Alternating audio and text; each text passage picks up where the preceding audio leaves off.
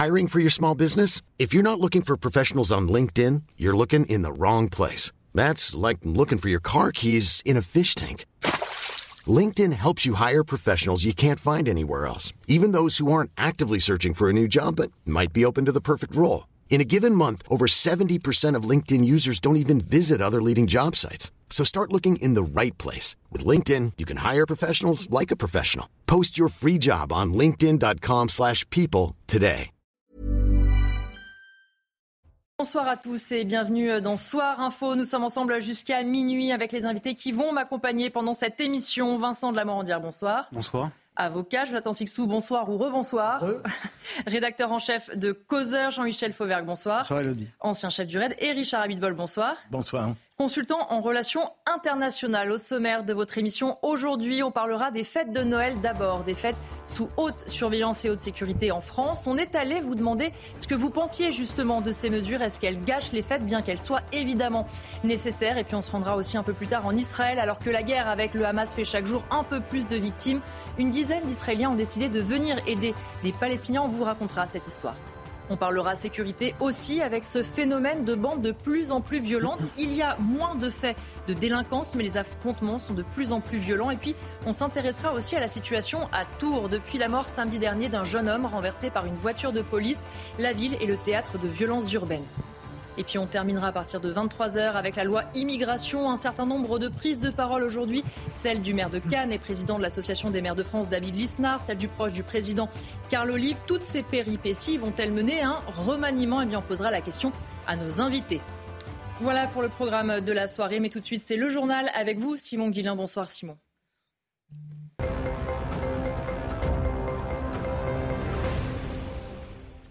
Bonsoir Élodie, bonsoir à tous. Après quatre jours d'immobilisation dans la Marne, eh bien l'Airbus A trois cent quarante a pu redécoller cet après-midi direction Bombay avec deux cent soixante-seize passagers à son bord. vingt-sept sont restés en France et vingt-cinq ont déposé une demande d'asile. L'appareil arrivé jeudi à Vitry pour une escale technique qui restait immobilisée en raison d'un signalement anonyme faisant état de soupçons de traite d'êtres humains. Dans le reste de l'actualité ce soir, un entrepôt du Secours populaire a été cambriolé près de Grenoble.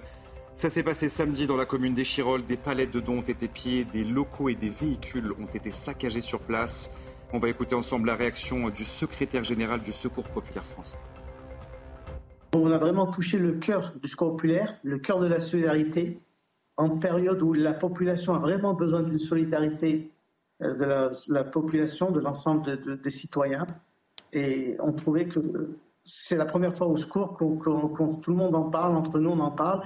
C'est la première fois qu'on vit vraiment ça, parce que tout le monde est choqué, tout le monde est ému, parce qu'il y a, y a du vol, il y a de la dégradation, il y a le saccage, euh, des camions abîmés, déchirés, de la tôle déchirée, au, au sens propre du mot déchiré. Euh, les photos sont impressionnantes, et quand on rentre dedans, tout le monde reste, il n'y en a pas un qui sort sans les larmes aux yeux, parce qu'il me dit « c'est pas normal ce qui arrive, c'est pas normal ». Et pour son deuxième déplacement dans la bande de Gaza depuis le début de la guerre le sept octobre, eh bien, le Premier ministre israélien a promis une intensification de l'offensive militaire. Devant ses soldats, Benyamin Netanyahou s'est montré inflexible. Je vous propose donc de l'écouter. Nous ne nous arrêtons pas. Quiconque parle d'arrêt, cela n'existe pas. La guerre se poursuivra jusqu'à la fin, jusqu'à ce que nous la terminions, rien de moins. Et puis dans ce contexte de guerre, l'Organisation mondiale de la santé s'alarme du nombre de patients affamés dans plusieurs hôpitaux de l'enclave palestinienne. Samedi, une mission dirigée par l'O M S a permis la livraison de dix-neuf mille litres de fioul à l'hôpital Al-Shifa, qui est le plus grand hôpital de cette bande de Gaza et qui avait été assiégé par l'armée israélienne. C'était au mois de novembre. Chère Élodie, voilà pour ce rappel des titres de l'actualité à vingt et une heures trente sur CNews. Je vous passe donc la main pour la suite de Soir Info. Merci à vous Simon Guillain. On vous retrouve dans trente minutes pour un prochain point complet sur l'actualité. On va parler donc du réveillon de Noël. De nombreux fidèles se sont réunis dans les différentes églises de France pour prier. Un moment de recueillement, mais dans des lieux de culte très protégés. Face à la menace terroriste, le dispositif de sécurité a été renforcé, comme ici à Paris. Mais est-ce que les fidèles sont vraiment rassurés? Élément de réponse dans ce reportage de Laurent Sélarié et Bambagay. Plus de policiers et une vigilance maximale, comme ici dans l'église Saint-Sulpice, dans le sixième arrondissement de la capitale. Pour les fêtes de Noël, la sécurité a été renforcée aux abords des lieux de culte chrétiens L'objectif, faire face à la menace terroriste très élevée qui pèse actuellement sur le pays. Il est évident que la situation géostratégique actuelle euh, implique de, de, un degré de menace nettement supérieur avec le conflit entre Israël et le Hamas. Une protection qui a de quoi rassurer les fidèles venus se recueillir ou prier pour les fêtes. Je suis heureuse que le gouvernement s'occupe et prenne soin des catholiques qui vont à la messe. Il faut que, quelles que soient les religions, assurer la sécurité des cultes et de la, la liberté de pensée. Je trouve ça triste et en même temps ça me rassure, mais je suis désolée qu'on doive pratiquer en France, quel que soit la, le rite, Euh, avec des forces de l'ordre, non pas contre les forces de l'ordre, mais tout simplement à cause de la terreur que certains font régner. À l'appel du ministre de l'Intérieur, Gérald Darmanin, les dispositifs de sécurité mis en place pour les rassemblements et les cérémonies religieuses de Noël seront maintenus jusqu'à l'Épiphanie.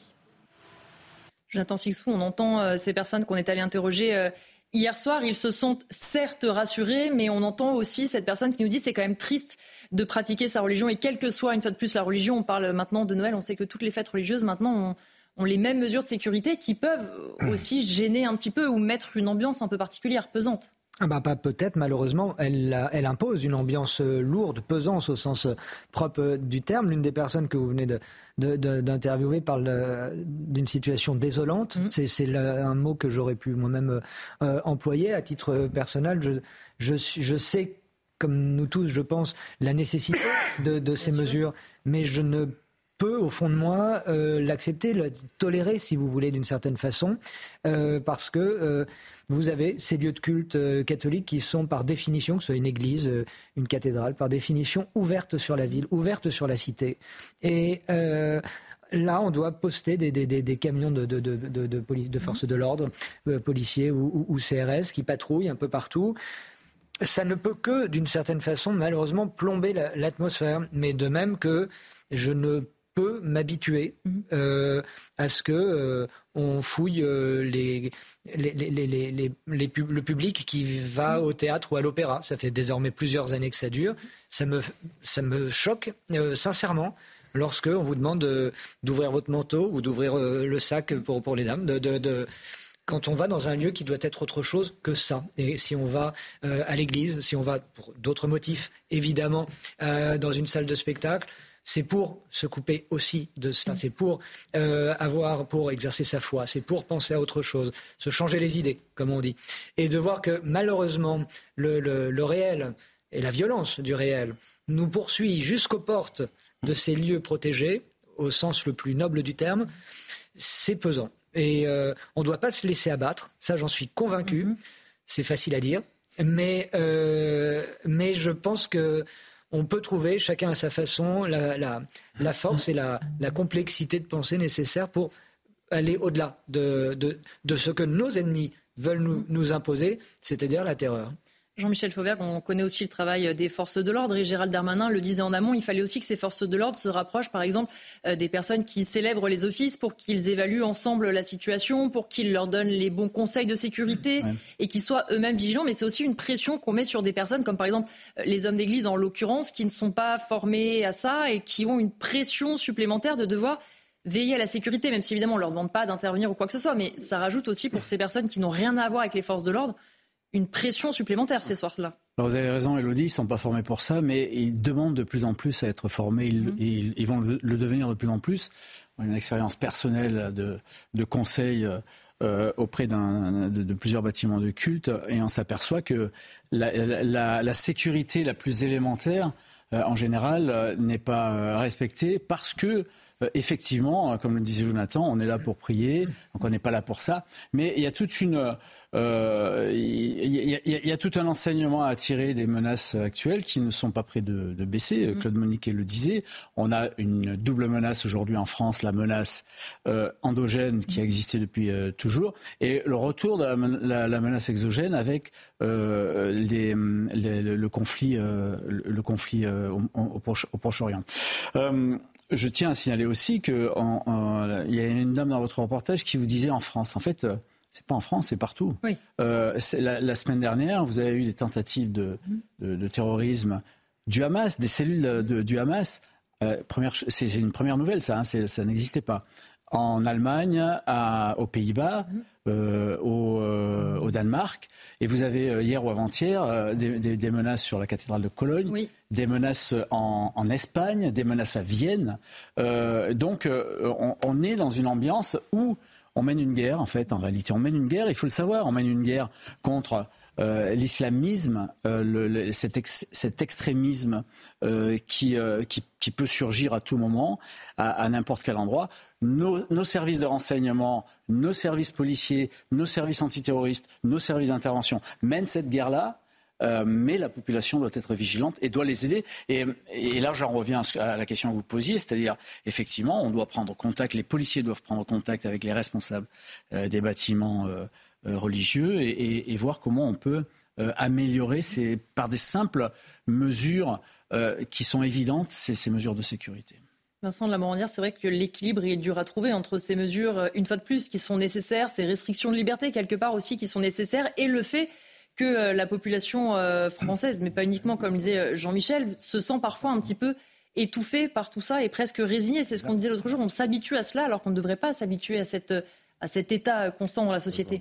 Alors, euh, c'est vrai qu'il y a un mouvement, on s'aperçoit que la menace terroriste pèse en fait sur les symboles des autres religions, mais en fait sur tous les symboles, aussi mmh. sur certains symboles républicains. Euh, et, et j'aimerais aussi rappeler que euh, les premières victimes euh, du terrorisme euh, islamiste sont souvent des musulmans. Euh, dans les autres pays euh, qu'en France, les premières victimes sont, sont, sont des musulmans eux-mêmes. Donc on voit qu'il n'y a pas de religion qui échappe euh, à cette pression. Et vous dites bien, Élodie, quand, euh, euh, quand vous, vous mentionnez le fait que euh, la difficulté, c'est de trouver un équilibre en fait entre les exigences de sécurité et euh, les exigences de respect de la vie personnelle, de la vie privée et des données personnelles, par exemple. Moi, je vous donne, euh, aujourd'hui, c'est de la fiction, mais... ça sera probablement pas dans dix ans. Si demain, on vous demande de partager, pour des raisons de sécurité publique, l'ensemble de vos données téléphoniques, de vos données en Bluetooth, de ce qu'un téléphone ou un smartphone comme ça peut recueillir, et qu'on vous dit ce sera anonymisé, ça veut dire qu'on va recueillir tout ce que, ce que peut capter comme information un téléphone pour des enjeux de sécurité publique, est-ce que vous acceptez de le faire ? Euh, euh, je pense que euh, devant euh, l'émergence euh, des, euh, de la menace terroriste, en fait, les nouvelles technologies vont donner aux forces de l'ordre, euh, mais euh, un relais dans la population pour obtenir des informations et de la sécurité. Mmh. C'est de la fiction, mais je pense que ça restera pas éternellement de la fiction.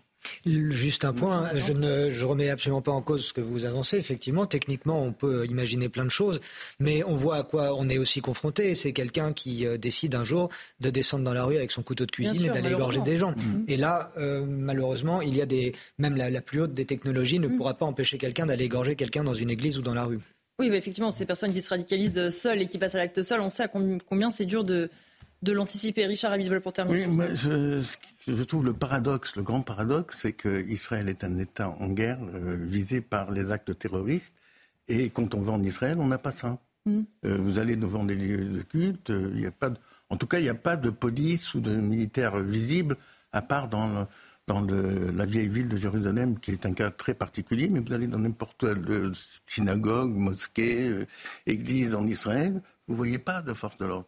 Alors peut-être qu'ils ont une autre, peut-être euh, M. Le Maire pourra nous expliquer comment il peut faire, mais visiblement il euh, n'y a pas de force visible, et c'est, c'est ce qui est le plus, c'est ce qui est le plus choquant en fait, c'est quand on va et qu'on voit devant le décalage. Les, voilà, les, les, les policiers et les soldats. Pour revenir à, à votre question, je reviens de Chine il n'y a pas longtemps. Vous savez combien il y a d'actes délinquants en Chine pour deux milliards d'habitants ? Peu. cinquante mille. Et vous savez combien il y a d'actes délinquants, je parle délinquants, c'est-à-dire correctionnels, hein, je ne parle pas de la criminalité, euh, crime. En France, beaucoup. trois virgule cinq millions pour soixante-sept millions d'habitants. Voilà. Donc, et, et quand vous allez en Chine, c'est vrai, c'est ce que vous dites, tout est cadenassé par des, des caméras de contrôle, mmh. et cetera. Vous avez des points de contrôle partout. Mais est-ce que les Français préfèrent risquer se promener dans la rue et recevoir un coup de poignard ? Ou avoir des caméras quand on n'a rien à se provoquer. Je c'est pense que c'est une vraie question qu'on devrait poser aux Français. Comme vous avez interpellé Jean-Michel Fauvergue, je vous laisse répondre. Oui, euh, sur deux choses. Sur d'abord le, le, comment on procède Israël. En fait, Israël, c'est un petit pays avec une population petite et une superficie petite. Et la, la, la plupart, si ce n'est quasiment tous les, les citoyens israéliens, font l'armée et pendant deux, deux à trois ans. Euh, et, euh, et ensuite sont armés. En fait, ils sont armés. Et donc, on a là l'exemple même d'une population qui participe à sa sécurité active. On ne peut pas demander ça, évidemment, euh, en tout cas pour l'instant, aux, aux Français. Ce qu'on pourrait demander aux Français et aux Européens, c'est d'aviser, c'est de regarder, c'est de, des, des systèmes de, euh, d'alerte assez, mmh. assez rapides. Moi, je suis très euh, euh, favorable à ce que la population euh, euh, arrive à, euh, rapidement à partager sa sécurité et à travailler sur sa sécurité. Euh, ça, c'est la première chose. Concernant... Tout en seconde, on est très, très, très mauvais en sécurité civile en France. Très mauvais. Si vous pouvez en sécurité civile Sécurité civile. Je ne partagerai pas cette, cet avis, cette opinion. Je pense que... Bon, enfin, que tout le monde sait quelles sont, quelles sont les actions à faire. En... Alors non, oui, en, vous voulez dire en secourisme, hein, c'est ça ? Oui, secourisme. Ouais, ouais, là, ouais, là, oui, les là, premiers là, gestes, les premières actions ouais. éventuellement. Là, effectivement, ouais. vous avez raison là-dessus. Il y a, il y a beaucoup de choses, il y a beaucoup de choses à voir. Euh, sur le sur ce que vous disiez, bah, je ne m'en rappelle plus et donc je donne la parole. La deuxième partie, c'était la Chine. Ah oui, la Chine, oui. Alors là, pour, euh, en ce qui concerne la Chine, Euh, oui, d'accord. Euh, ils, ils, ils ont pas, ils ont pas de, ils ont pas beaucoup de criminalité. Je veux dire ce que, je, je, je sais pas ce que devient un voleur de voiture là-bas. Donc je ne sais pas trop. Mais est-ce que c'est ça que que l'on veut, veut pour notre société ? Mais c'est un peu comme moi, ça n'est pas certain. Non, moi, ah, voilà. Mais c'est un peu comme ça à Monaco. On n'a pas besoin d'aller en ah. Chine. À Monaco, c'est pareil. Hein. Oui. Monaco, c'est pareil. On va justement parler d'autres mesures de sécurité, puisqu'après la sécurisation de Noël arrive la sécurisation du réveillon du trente et un, qui ne s'annonce pas forcément glorieuse, si on en croit Éric Henry, les délégués National Alliance. Écoutez-le. Effectivement, sans se tromper, en tout cas, euh, je le crains, j'aimerais bien me tromper, le trente et un décembre va être une haute tension, un pourcentage important, au-delà du pourcentage pour Noël, de collègues va être engagé sur le territoire, sur le territoire national, Dromcom compris, pour juguler et éviter notamment euh, des actes euh, de délinquance ou de criminalité en tout genre. Et le, les craintes principales, vous le savez, c'est évidemment, je l'ai déjà dit, les incendies, mais c'est également des jets de mortier et des violences urbaines à l'occasion de ces festivités de fin d'année. Vincent de la Morandière, c'est pas glorieux quand on entend euh, ce syndicaliste de police nous dire le trente et un, ça va être l'occasion de prendre les forces de l'ordre pour cible une fois de plus. On sait aussi qu'on leur demande beaucoup et que ces soirées sont pour eux non pas l'occasion de faire la fête, mais l'occasion malheureusement d'être, comme il le disait, par exemple la cible de tirs de mortier ou de guet-apens. Alors effectivement, euh, dans, alors là on est vraiment sur un autre euh, niveau de délinquance, ça n'a rien à voir. Euh, on s'aperçoit que euh, dans les, les juridictions, si vous voulez, pénales, correctionnelles, de comparution immédiate, et cetera, après les fêtes ou après les, euh, les soirées de match, il euh, y a toute une délinquance, euh, tout un lot de délinquance qui vient avec des jeunes qui tirent des mortiers, euh, dont l'enthousiasme initial euh, se transforme Euh, en acte d'incivilité, comme on dit, et, de, euh, et d'excès en tout genre. C'est vrai, c'est une réalité euh, pratique. Euh, effectivement, c'est les policiers qui sont en première ligne. Euh, c'est, c'est pas toujours facile. C'est pas toujours d'une gravité extrême non plus. Il faut, faut remettre les choses à leur place. Et la riposte pénale est quand même assez euh, assez ferme, et on s'aperçoit que euh, la justice actuelle, alors on va peut-être pas être d'accord, euh, mais la justice actuelle est capable de mettre des peines de prison ferme, voire des mandats de dépôt euh, euh, dans la foulée en cas de débordement un peu euh, trop salé. Je crois que vous allez être seul contre trois. Mais euh, Jonathan, vous voyez un petit peu ferme. C'est la position de la défense pénale, on oui, se trouve seul on va, on va, face aux accusations multiples. Et on vous entend évidemment. Parce Jonathan, vous êtes plaît. partagé sur son constat, vous avez, je le sens. Vous avez dit le, le, leur enthousiasme se transforme en excès, euh, peut-être pour certains, mais quand on voit qu'ils sont capables plusieurs fois à l'an de dévaster au sens propre du terme les Champs-Élysées, là on parle non pas de forcément de, de, de, de, de, de, des fêtards du Nouvel An, diriez-vous peut-être, mais des, des, des, des supporters en tout genre de certaines équipes de foot, quand on voit le, le nombre de kiosques à journaux qui flambent plusieurs fois par an sur les Champs-Élysées, de voitures, et cetera, je pense que ce n'est pas simplement euh, des gens enthousiasmés, débordés par leur, par leur esprit de, de fête et la joie d'avoir gagné ou perdu. Je pense qu'il y a beaucoup de gens qui, dans ces situations-là, viennent pour en découdre, viennent pour piller, viennent pour incendier, viennent pour voler. La situation du trente et un est, euh, va euh, euh, être double, me semble-t-il. Les enjeux sont doubles. Vous avez d'un côté cette course à, à, à l'échalote sordide depuis mmh. maintenant de c'est incalculable depuis des décennies, sur quel quartier brûlera le plus mmh, de voitures. voitures. Mmh. Désormais, c'est qui va jeter le plus, va tirer le plus de mortiers en direction des, des forces de l'ordre. Un mortier tiré vers quelqu'un, c'est pour tuer, je ne, ne vois pas d'autres mots. Euh, et vous avez, en, parallèlement à cela, une autre délinquance. Parce que là, c'est du crime, c'est pas pour moi euh, de, de la délinquance. Vous avez, ce qui était évoqué par le syndicaliste policier, euh, cette délinquance euh, devenue totalement ingérable, parce que non gérée.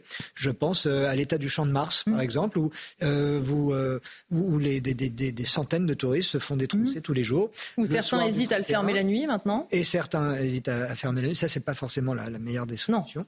Mais, euh, mais euh, vous avez donc une, cette dé- délinquance... Euh, entre guillemets quotidienne, euh, sur des sites hyper touristiques. On est en plein centre de Paris. Les gens viennent du monde entier par millions pour voir la Tour Eiffel. Et euh, enfin, il suffit de lire, de voir tous les reportages et témoignages qui sont publiés quasiment tous les jours, toute l'année, pour essayer d'alarmer la mairie centrale. La mairie centrale, la mairie de Paris, qui euh, refuse de voir, qui refuse d'entendre, mmh. qui refuse de nommer la réalité. Il suffit d'écouter la mairie du septième, mais la mairie du septième n'est pas responsable du Champ de Mars. C'est la mairie de Paris. Vous avez déjà la différence de, de, de, de point de vue entre l'élu local et le, l'élu inter, interplanétaire que, qu'est, qu'est, qu'est, qu'est la mairie de Paris. Voilà ce que je voulais dire concernant le trente et un. Vous aurez cette double délinquance, avec des conséquences différentes, évidemment. Mais ce sont deux... Deux points qu'il se faut, euh, qui, qui, qu'on, que l'on se doit, pardon, de devoir savoir euh, gérer. Je ne déborde pas d'enthousiasme, euh, quant à la, ni de, de, de, d'optimisme plus exactement, quant à la, la possibilité, la capacité que nous avons malheureusement à, à pouvoir endiguer ces deux phénomènes. Jean-Michel Fauvergue, sur le trente et un, est-ce qu'on doit être inquiet, se dire que malheureusement c'est un peu le lot de chaque année, même si une fois de plus on en demande toujours plus aux forces de l'ordre, qu'on sécurise le trente et un, ça fait longtemps malheureusement que c'est déjà le cas. Oui, alors... Je ne suis pas fanat de cette, de cette expression, on en demande toujours plus aux, aux forces de l'ordre. Alors j'ai bien entendu le, le discours du responsable syndical. Et, Éric Henry. Et, et moi, j'ai, en, en tant que chef de service, c'est un discours que, que, que j'entendais évidemment. Il défend ses oies, il, il est dans son rôle, bien évidemment. Mais on demande aux forces de l'ordre de, de, de faire leur travail et de faire ce qui. Et, et ce qui nous. Euh, ce qui nous euh, fait dire que euh, on leur demande toujours plus, c'est qu'en fait, euh, ils, ils doivent faire un travail qui est complètement euh, un travail de, géné- de généraliste sur le maintien de l'ordre, sur l'arrestation des délinquants, sur les patrouilles, sur la, euh, la sécurisation, et cetera, et cetera. Ça, c'est une, une première chose. Et effectivement, le trente et un décembre, ils seront euh, beaucoup plus nombreux euh, que les autres jours, et, et, et, et par conséquent, ils ne seront pas à la fête, ou alors dans le mauvais sens du terme. Mmh. Ça, c'est la première chose. La deuxième chose, euh, sur euh, évidemment qu'il y aurait encore une compétition de, de, de voitures cramées, de, de, de, de, de, de, de choses pillées, de magasins pillés, et cetera. Euh, cependant, euh, ça, ça pourrait s'arrêter si, et là, euh, évidemment, je ne suis pas d'accord avec ce qui a été dit euh, euh, par maître Vincent de la euh, Morandière. Morandière.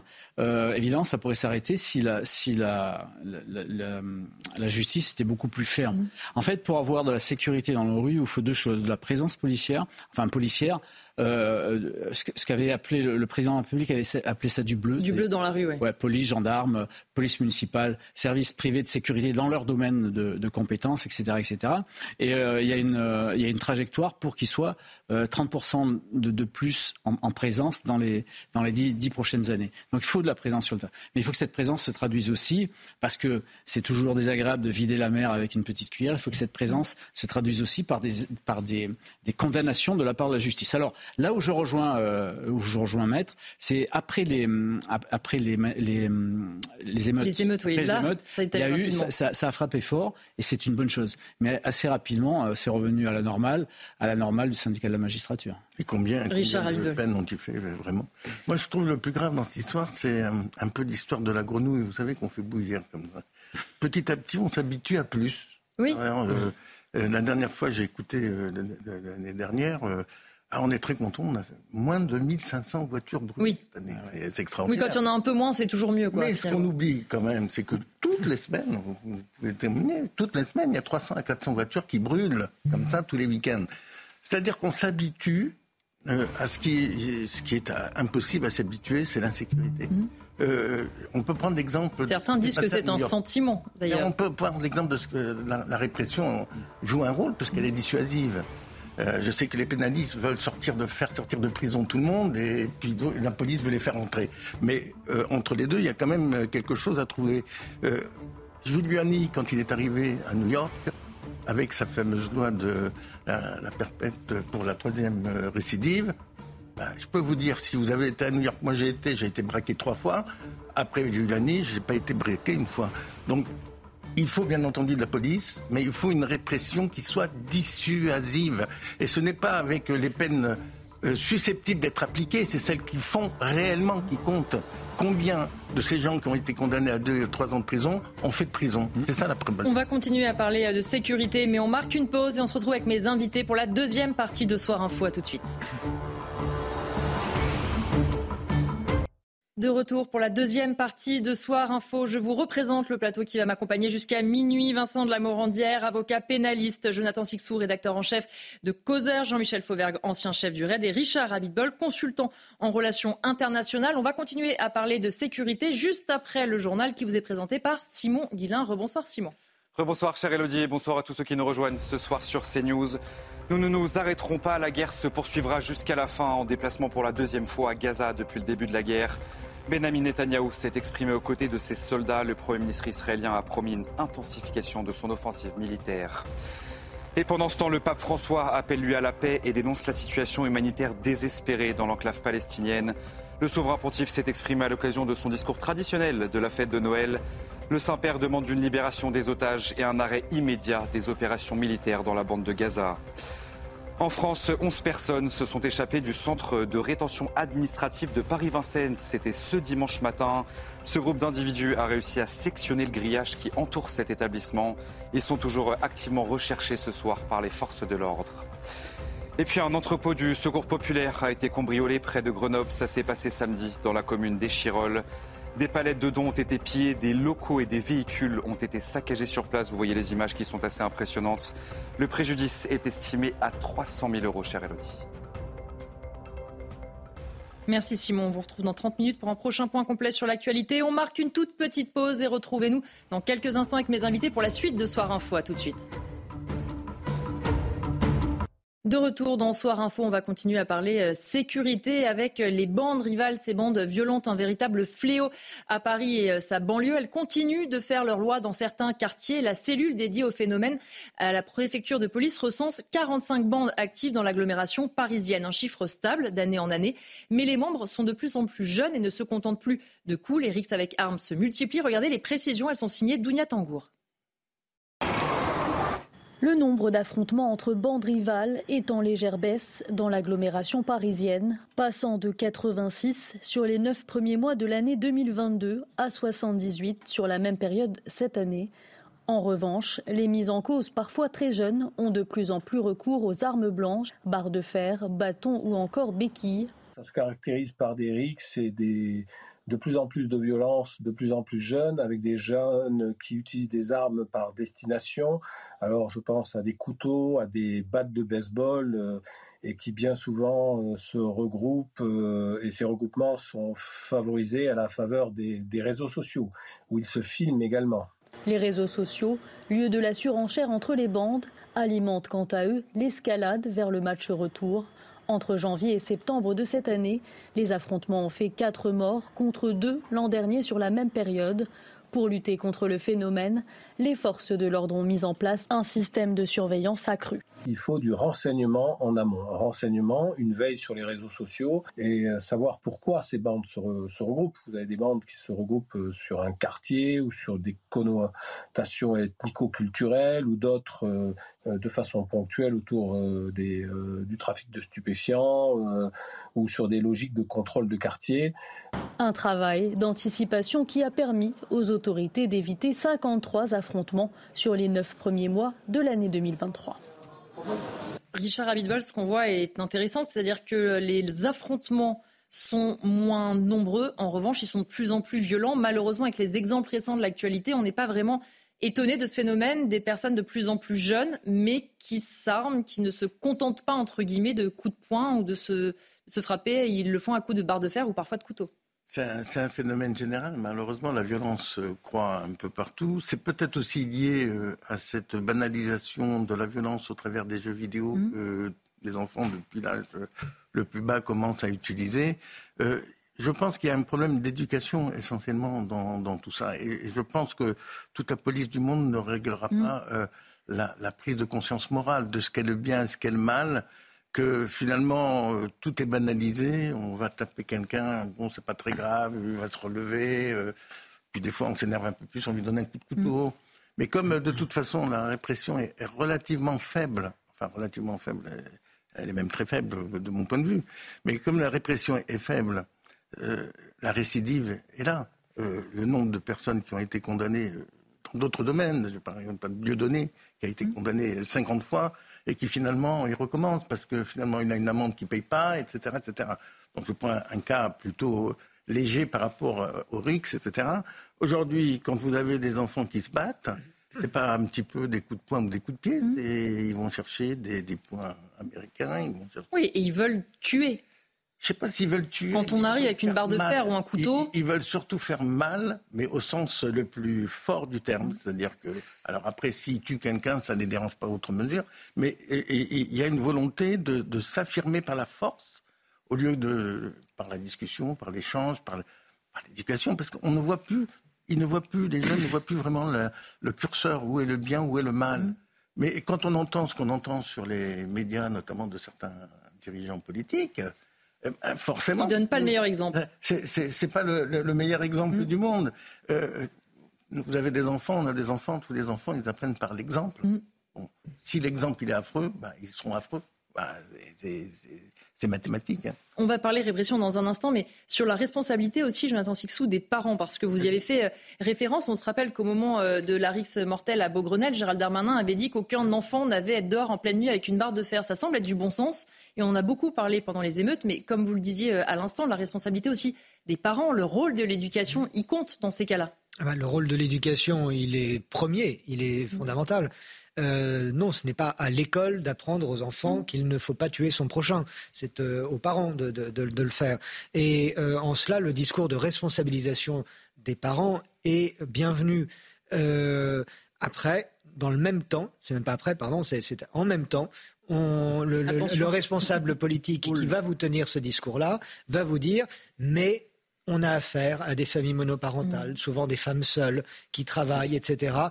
On ne peut pas euh, trop leur en demander. C'est, c'est un discours qui est prononcé, je ne l'invente pas. Et qui est répété, et, souvent. Et qui est, vous êtes bien placé pour le savoir, souvent répété. Donc, euh, il est question tout de même pour le, le, le, le, les citoyens que nous sommes de se poser des questions légitimes sur le discours que nous voudrions entendre aussi.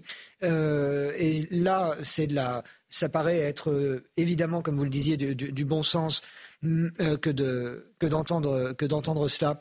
Mais je crois que nous vivons en fait une euh, période où si on a une jeune génération, une nouvelle génération, qui est euh, si paumée, et en disant qu'elle est paumée, c'est pas la dédouaner, et mmh. ne pas la déresponsabiliser. Vous me direz pourquoi vous bougez de la tête. Je crois que Vincent de la Morandière euh, n'est pas d'accord, mais je suis pas sûre. Le... On laisse finir Jonathan et vous aurez la réponse. Ça m'intéresse, ça m'intéresse. Mais pourquoi l'est-elle ? Parce qu'il y a, me semble-t-il, me semble-t-il, une partie, avant ouais. elle, évidemment. Une partie, ouais, ouais. Mais on ne peut pas non plus, à chaque fois qu'on dit blanc, être obligé de se dire noir, non, et une ouais. fois qu'on dit violet, d'être d'une autre couleur. Là où je voulais dire, simplement pour finir ce que je veux dire, c'est que si des enfants, des jeunes ados, des jeunes adultes sont dans de telles situations aujourd'hui, c'est qu'ils ont grandi dans un environnement qui lui-même n'est pas stable. C'est mm-hmm. un environnement qui lui-même était déjà en perte de, de repères, de valeurs, de sens, vous appelez ça comme vous voulez, mais je pense que tous ces mots euh, peuvent vivre euh, en, en cohabitation. Donc, euh, et après, pour revenir au, au premier point de, de, du sujet, il y a toujours eu des bandes, il y a toujours eu des rixes, euh, mais tous n'écrivent pas des vers comme François Villon. Pour, un mot et après, évidemment, Vincent de la Morandière. Compléter ce que... Il y a quand même un phénomène qu'on a complètement perdu de vue, c'est la perte de repères religieux. À un moment donné, le, ah ben la religion euh, de, de, de classer le bien et le mal, et il n'y avait pas besoin de policiers derrière soi pour se, pour se culpabiliser. Ensuite, la religion a été remplacée par des, des systèmes idéologiques relativement bien structurés, comme le communisme, et cetera, qui, a, qui formataient la jeunesse d'une certaine manière. Et tout ça s'est effondré. Aujourd'hui, il n'y a pas de système de repères clair euh, sur ce qui est bien, ce qui est mal. On peut être d'accord ou pas d'accord sur chacun des systèmes, mais il y avait des systèmes qui définissaient le bien et le mal et qui étaient intégrés dans la pensée de l'enfant. Aujourd'hui, il n'y a plus ça. Et donc, ça pose un problème majeur, c'est qu'il n'y a plus de gendarmes dans la tête de chacun. Vincent de la Morandière, je vous voyais fortement en désaccord avec Jonathan Sicsou. On peut rien vous cacher. On peut rien vous cacher. Non, parce que vous faites tourner la tête quand vous n'êtes pas d'accord, je le vois. Effectivement, euh, je suis pas très, euh, je suis pas très à l'aise avec ces, ces pétitions de principe. Euh, alors. Euh, la première chose, c'est que la justice pénale des mineurs, elle fonctionne avec une réalité qui peut déplaire à certains. C'est qu'on ne traite pas un mineur de treize ans comme on traite un mineur de seize ans, comme on traite un adulte de dix-huit ans mais qui reste un jeune adulte, et comme on traite un délinquant chevronné qui en a trente ou quarante. C'est la première chose. En fait, la règle de base, c'est qu'il faut regarder qui on juge. Euh, l'enfant après... de treize ans n'est pas l'enfant de treize ans d'il y a quarante ans. Hein. Après, la deuxième chose, euh, c'est qu'on considère, la justice pénale des mineurs considère que tout mineur qui est euh, confronté à sa propre responsabilité et sa responsabilité pénale, et aussi par certains côtés, et là c'est quelque chose de positif à mon sens, euh, considéré comme victime de ses propres agissements. C'est-à-dire qu'il faut l'aider à sortir de lui-même, sortir d'une structure pathologique, d'une vie pathologique qui le pousse à commettre euh, des infractions. Donc ça, c'est, c'est la deuxième chose. Et je pense qu'aucun d'entre nous ne serait prêt à renoncer. Pourquoi ? Parce que c'est aussi une question d'investissement sur l'avenir. Éduquer un mineur qui a des problèmes de délinquance, euh, c'est aider à éviter euh, de le maintenir ou de le rester s'enfermer dans la délinquance. Après, il y a un troisième phénomène, et à mon avis que vous, que vous, vous négligez.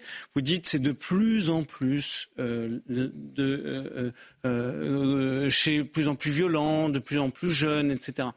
Moi, j'ai défendu un homme de soixante, soixante ans, soixante-deux ans, je crois précisément, qui avait passé que dix-sept ans de sa vie en dehors de la prison. Euh, vous voyez, dix-sept ans. Euh, tout le reste, il l'avait passé en prison. Il avait commis des faits extrêmement graves, extrêmement répréhensibles. Il avait pris en otage un policier euh, euh, qu'il avait fini par tuer, on va être clair, parce qu'il considérait que euh, cramer pour cramer, ben, autant essayer de faire disparaître les preuves. Et, et donc, c'est vraiment quelque chose d'extrêmement grave. Mais ce jeune, ce, c'est cet homme qui était vieux maintenant, avait menti sur son âge la première fois quand il avait douze ans, pour pouvoir aller en prison. C'est-à-dire qu'en fait, pour pouvoir avoir la reconnaissance effectivement du groupe et pour pouvoir euh, euh, euh, passer pour un dur, et cetera, euh, il avait été obligé de mentir sur son âge auprès de la justice en se... en prétendant avoir euh, être né un an euh, avant pour avoir euh, pour avoir plus de treize ans et pour pouvoir aller en prison. Et donc en fait se pose la question, et moi je vais finir là-dessus, euh, dans le, la question éducative et face aux jeunes, très jeunes délinquants, de euh, euh, l'absurdité effectivement qui peut régner dans l'esprit et dans la vie de ces groupes-là. Et euh, euh, j'aimerais savoir par quoi vous proposez de remplacer. Euh, on sait qu'ils suivent des logiques délinquentielles absurdes. Et qu'est-ce que vous proposez à ces jeunes-là ? Je serais bien, euh, je serais bien compté, content de savoir. De les mettre sous tutelle. Tutelle de qui ? De, de, de mettre les sous tutelle et, et de les mettre en internat éducatif. C'est-à-dire, nous, quand on était jeunes, il y avait dans, dans les classes des internes. Mais il y a des centres éducatifs fermés. Non, non, non, pas des centres, pas, pas de, du tout de, de, de, de, d'enfermement. Euh, dans des lycées, il y a des internats, on les met en internat, sous la tutelle de, euh, de, d'un, d'un juge ou une personnalité de la famille cohérente, et pas une famille qui laisse les enfants à, à, aller à volo. Euh, vous, avez de, vous mettez ces enfants dans un internat, si on leur donne une... Une, une base culturelle un peu plus solide que ce qu'ils ont chez eux, ça leur permet d'avoir, de comprendre ce que c'est que la rigueur et, et, et l'obéissance, et ça leur permet de côtoyer des gens euh, avec qui ils pourront euh, li, mettre des, des, des liens qui ne sont pas du tout ceux que l'on a en prison, et de se, re, de se reconstruire dans un cadre qui serait positif. Donc il ne faut pas laisser ces enfants entre les mains de leurs parents qui les ont laissés dans la rue à onze ans ou à douze ans ou à neuf ans. Moi j'ai rencontré des enfants de sept ans qui étaient en train de fumer des cigarettes dans la rue.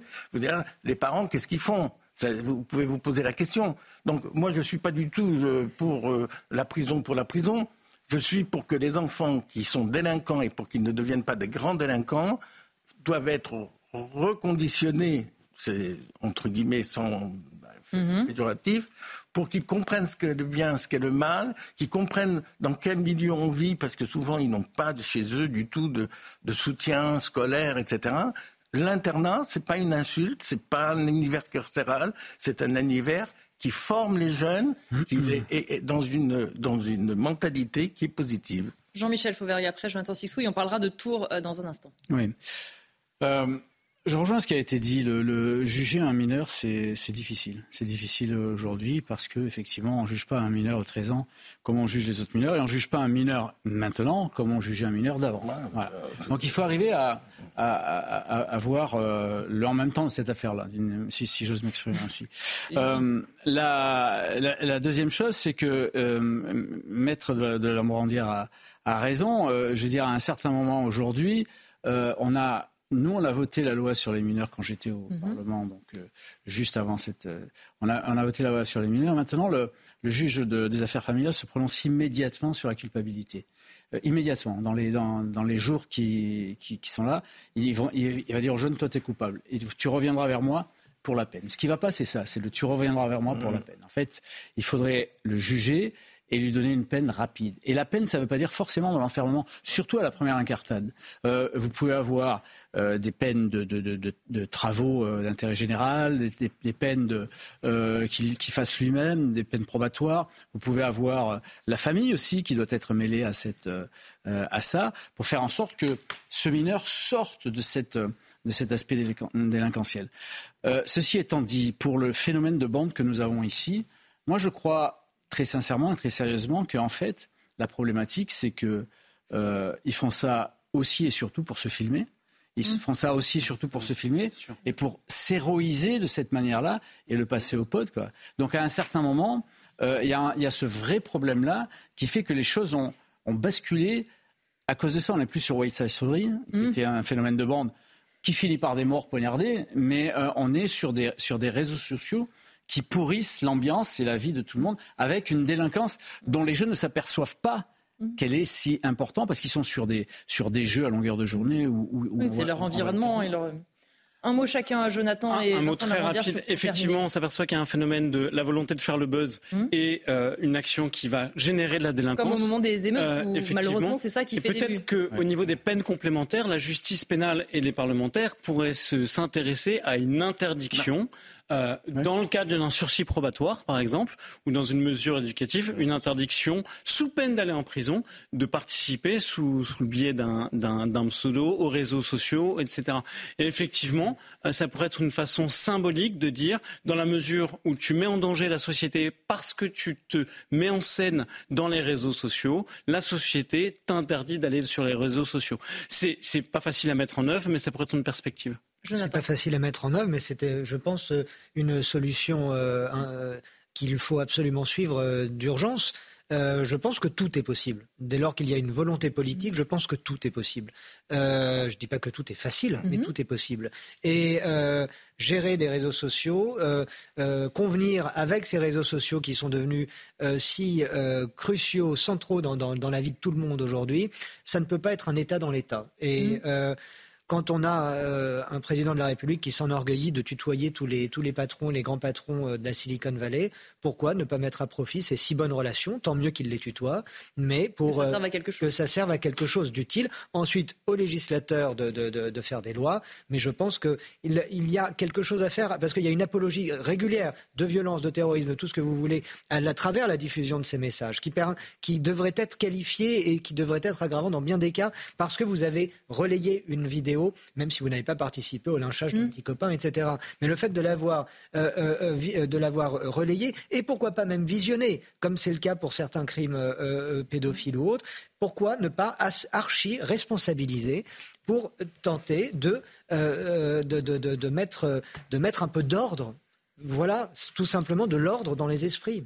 C'est pas du fascisme oui. que d'espérer un, ça. Un vrai dernier mot sur ce sujet. Oui, un vrai dernier mot. Après, vous avez remarqué qu'après les émeutes, euh, Elisabeth Borne et la ministre Aurore Bergé ont rendu un, un, un rapport qui mm. se tra- transformera en proposition de loi où on va euh, punir punir, c'est le mot, euh, à la fois les, les, les auteurs de, de ça, mais aussi leurs parents, mmh. et les mettre sous surveillance. Et enfin, on a quelque chose. Alors, c'est peut-être pas assez, sans doute, mais c'est déjà un premier... Un premier et pas. Pourquoi pas, par exemple, Facebook ou Twitter ne supprime pas tout simplement ces, ces vidéos? Pourquoi il les laisse passer? C'est un risque qu'on leur demande depuis quand, la quand fin. Vous, quand vous, en, vous, vous écrivez quelque chose qui ne leur plaît pas, ils vous censurent. Pourquoi ils n'enlèvent pas ces, ces vidéos? Ça, c'est un vrai problème. Pourquoi ils ne les suppriment pas? On va parler d'un autre sujet, mais toujours sur la thématique de la sécurité et qui s'en rapproche, puisque on voit des véhicules incendiés, des feux de poubelle ou encore des jets de mortier dans la ville de Saint-Pierre-des-Corps. C'est près de Tours et cette ville est le théâtre de violences urbaines depuis la mort samedi dernier d'un jeune homme d'une vingtaine d'années renversé par une voiture de police. Les premiers témoignages indiquent pourtant que l'homme se serait jeté sur le véhicule, mais les tensions restent toujours très vives. Les précisions sont signées Dounia Tangour. Les faits se sont déroulés samedi très tôt, vers sept heures du matin à Saint-Pierre-des-Corps, près de Tours. Alors qu'il traversait la rue, un jeune homme âgé de dix-neuf ans a été mortellement percuté par un véhicule de police. Selon les premiers témoins, l'homme était dévêtu et se serait jeté sur la voiture. Dans un communiqué, la procureure de la République de Tours, Catherine Sorita-Minard, évoque une consommation de stupéfiants, mais aussi les antécédents psychiatriques de la victime. Cet après-midi, le père de la victime a été entendu, ainsi que trois témoins. Ils évoquent des troubles psychiques manifestés par la victime depuis quelque temps, avec des manifestations paranoïaques. Même si une enquête a été ouverte pour homicide involontaire par conducteur, l'accident mortel a créé l'émoi dans la ville. Une vingtaine de véhicules ont été incendiés dans la nuit de samedi à dimanche. Des C R S ont été déployés, trois mineurs ont été interpellés. De son côté, la policière qui était au volant indique n'avoir pas vu l'individu et n'avoir pas pu éviter le choc. Vincent de la Morandière, ce qu'on voit malheureusement, c'est que là, les premiers éléments dont on dispose semblent dire qu'il n'y a aucune faute de la part de la police. Et pourtant, ces voitures brûlées, ces tirs de mortier, on voit bien que la situation dégénère très vite et malgré d'ailleurs l'enquête finalement. Alors en fait, le système judiciaire français est très favorable aux piétons. Puisqu'on a une mauvaise blague qui est triste, on dit que le piéton a toujours raison, même mort, en fait, dans le système judiciaire français. Euh, donc ça, c'est, c'est vrai. Mais euh, malgré ça, euh, effectivement, s'il y a des témoins qui sont extérieurs au véhicule de police pour dire qu'une personne qui était sous l'emprise de produits stupéfiants et qui avait des problèmes psychiatriques s'est jetée à moitié nue sous, euh, sous une, un véhicule, on est, on, on est presque dans un, un cas de, de rupture causale et de, d'irresponsabilité totale du conducteur du véhicule. Donc ça, on peut le comprendre. Et il y a une décorrélation entre effectivement l'appréhension de ce phénomène, de, de cette histoire qui, qui relève malheureusement, à mon, à mon sens, euh, d'un triste fait divers, mmh. et de la réaction d'une population locale. Et euh, j'aimerais dire que euh, euh, sur ces voitures, vous voyez, euh, dans, dans la façon de, qui brûle, c'est infiniment regrettable, mais euh, que, euh, que dans des quartiers, des voitures brûlent, on va dire c'est un scandale, et puis euh, il y a une course aux voitures qui brûlent, mmh. et puis quand euh, des voitures brûlent pas, euh, les commentateurs euh, auxquels je fais partie vont dire, vous voyez, euh, c'est un quartier qui est sous la main euh, d'un réseau de trafiquants de drogue et qui, pour éviter euh, euh, l'atteinte euh, au commerce, en, empêche et maîtrise tellement de territoire qu'il n'y a pas de voiture qui brûle. Donc en fait, c'est un indicateur, à mon avis, qui est très ambivalent, qui est très ambigu et dont il faut se méfier. Je me demande si entre les deux, il n'y a pas un, un troisième type de quartier qui est le quartier tranquille. Tranquille, voilà, ça n'existe plus. Hein. Normalement, ça existe. La problématique, c'est oui, que ces voitures, ces voitures qui sont, qui sont brûlées, ces voitures des gens qui habitent oui, la cité, qui doivent aller au boulot, quoi. Et ils n'ont euh, pas souvent les moyens de renouveler. Pareil. Ils n'ont pas euh, les moyens de renouveler. C'est ça, va, ça va être difficile le temps que les assurances... Euh... Oui. C'est, c'est, c'est, c'est la problématique. En fait, en réalité, on a... un phénomène euh, mineur. Alors, la, la mort, je ne parle pas de la mort hein, du, de, de l'individu, mais il y a des phénomènes qui enflamment. Le problème, c'est que c'est, c'est, c'est, c'est les, les oisifs, d'une manière générale, mmh. qui, euh, qui embêtent tout le monde, qui, qui mmh. brûlent les voitures et on, on a une vraie problématique, là.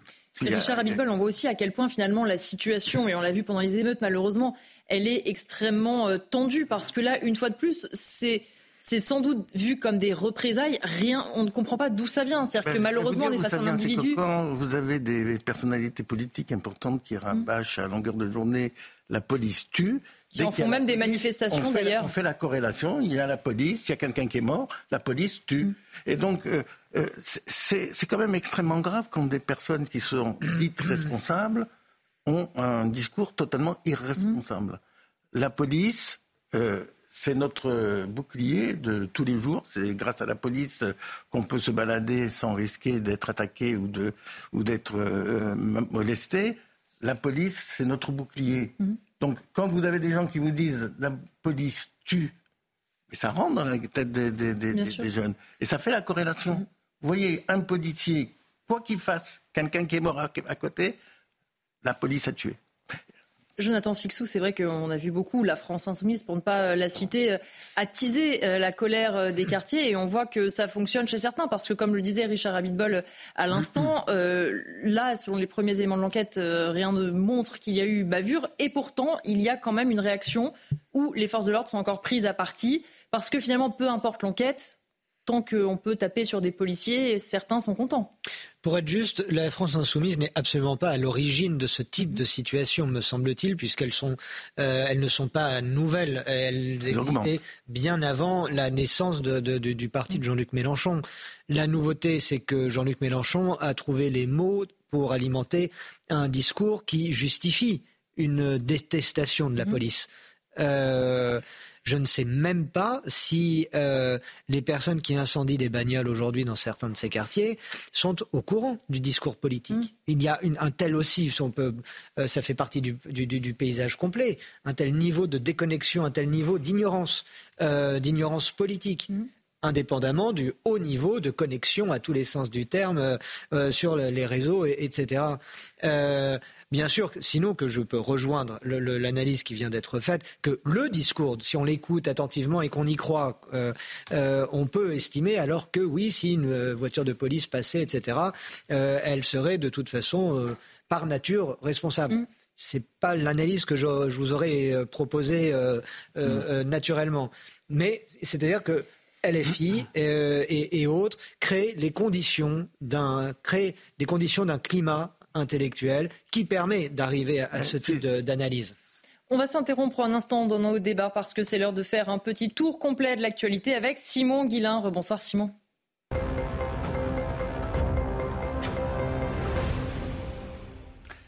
Rebonsoir Élodie. Pour son deuxième déplacement dans la bande de Gaza, le Premier ministre israélien a promis une intensification de l'offensive militaire dans l'enclave palestinienne. Devant ses soldats, Benyamin Netanyahou s'est montré inflexible. Et on va faire le point justement sur la situation. C'est avec nos envoyés spéciaux à Tel Aviv, Régine Delfour et Sacha Robin. Benyamin Netanyahou s'est rendu dans la bande de Gaza ce lundi. C'est le deuxième déplacement qu'il effectue depuis que l'armée israélienne est entrée dans l'enclave palestinienne. Une visite pour soutenir les soldats. Et à l'issue de cette rencontre, le Premier ministre israélien s'est exprimé. Tous les soldats m'ont demandé de poursuivre les combats jusqu'à la victoire. C'est ce que nous ferons. Nous ne sommes pas prêts de nous arrêter. Les troupes terrestres, aériennes et navales de Tsahal continuent de mener des combats conjoints dans tout l'ensemble de la bande de Gaza. L'armée israélienne a mené une opération dans le nord de la bande de Gaza, dans des écoles où se cachaient des terroristes. Lors de cette opération, Tsahal affirme avoir collecté des dizaines d'engins explosifs dans des sacs de l'U N R W A, des kalachnikovs, mais aussi une quinzaine de ceintures explosives. Ces terroristes ont été identifiés comme des membres du Hamas, mais aussi du djihad islamique. Et lors de leurs interrogatoires, certains auraient affirmé avoir participé au massacre du sept octobre. Et dans ce contexte de guerre, l'Organisation mondiale de la santé s'alarme du nombre de patients affamés dans plusieurs hôpitaux de l'enclave palestinienne.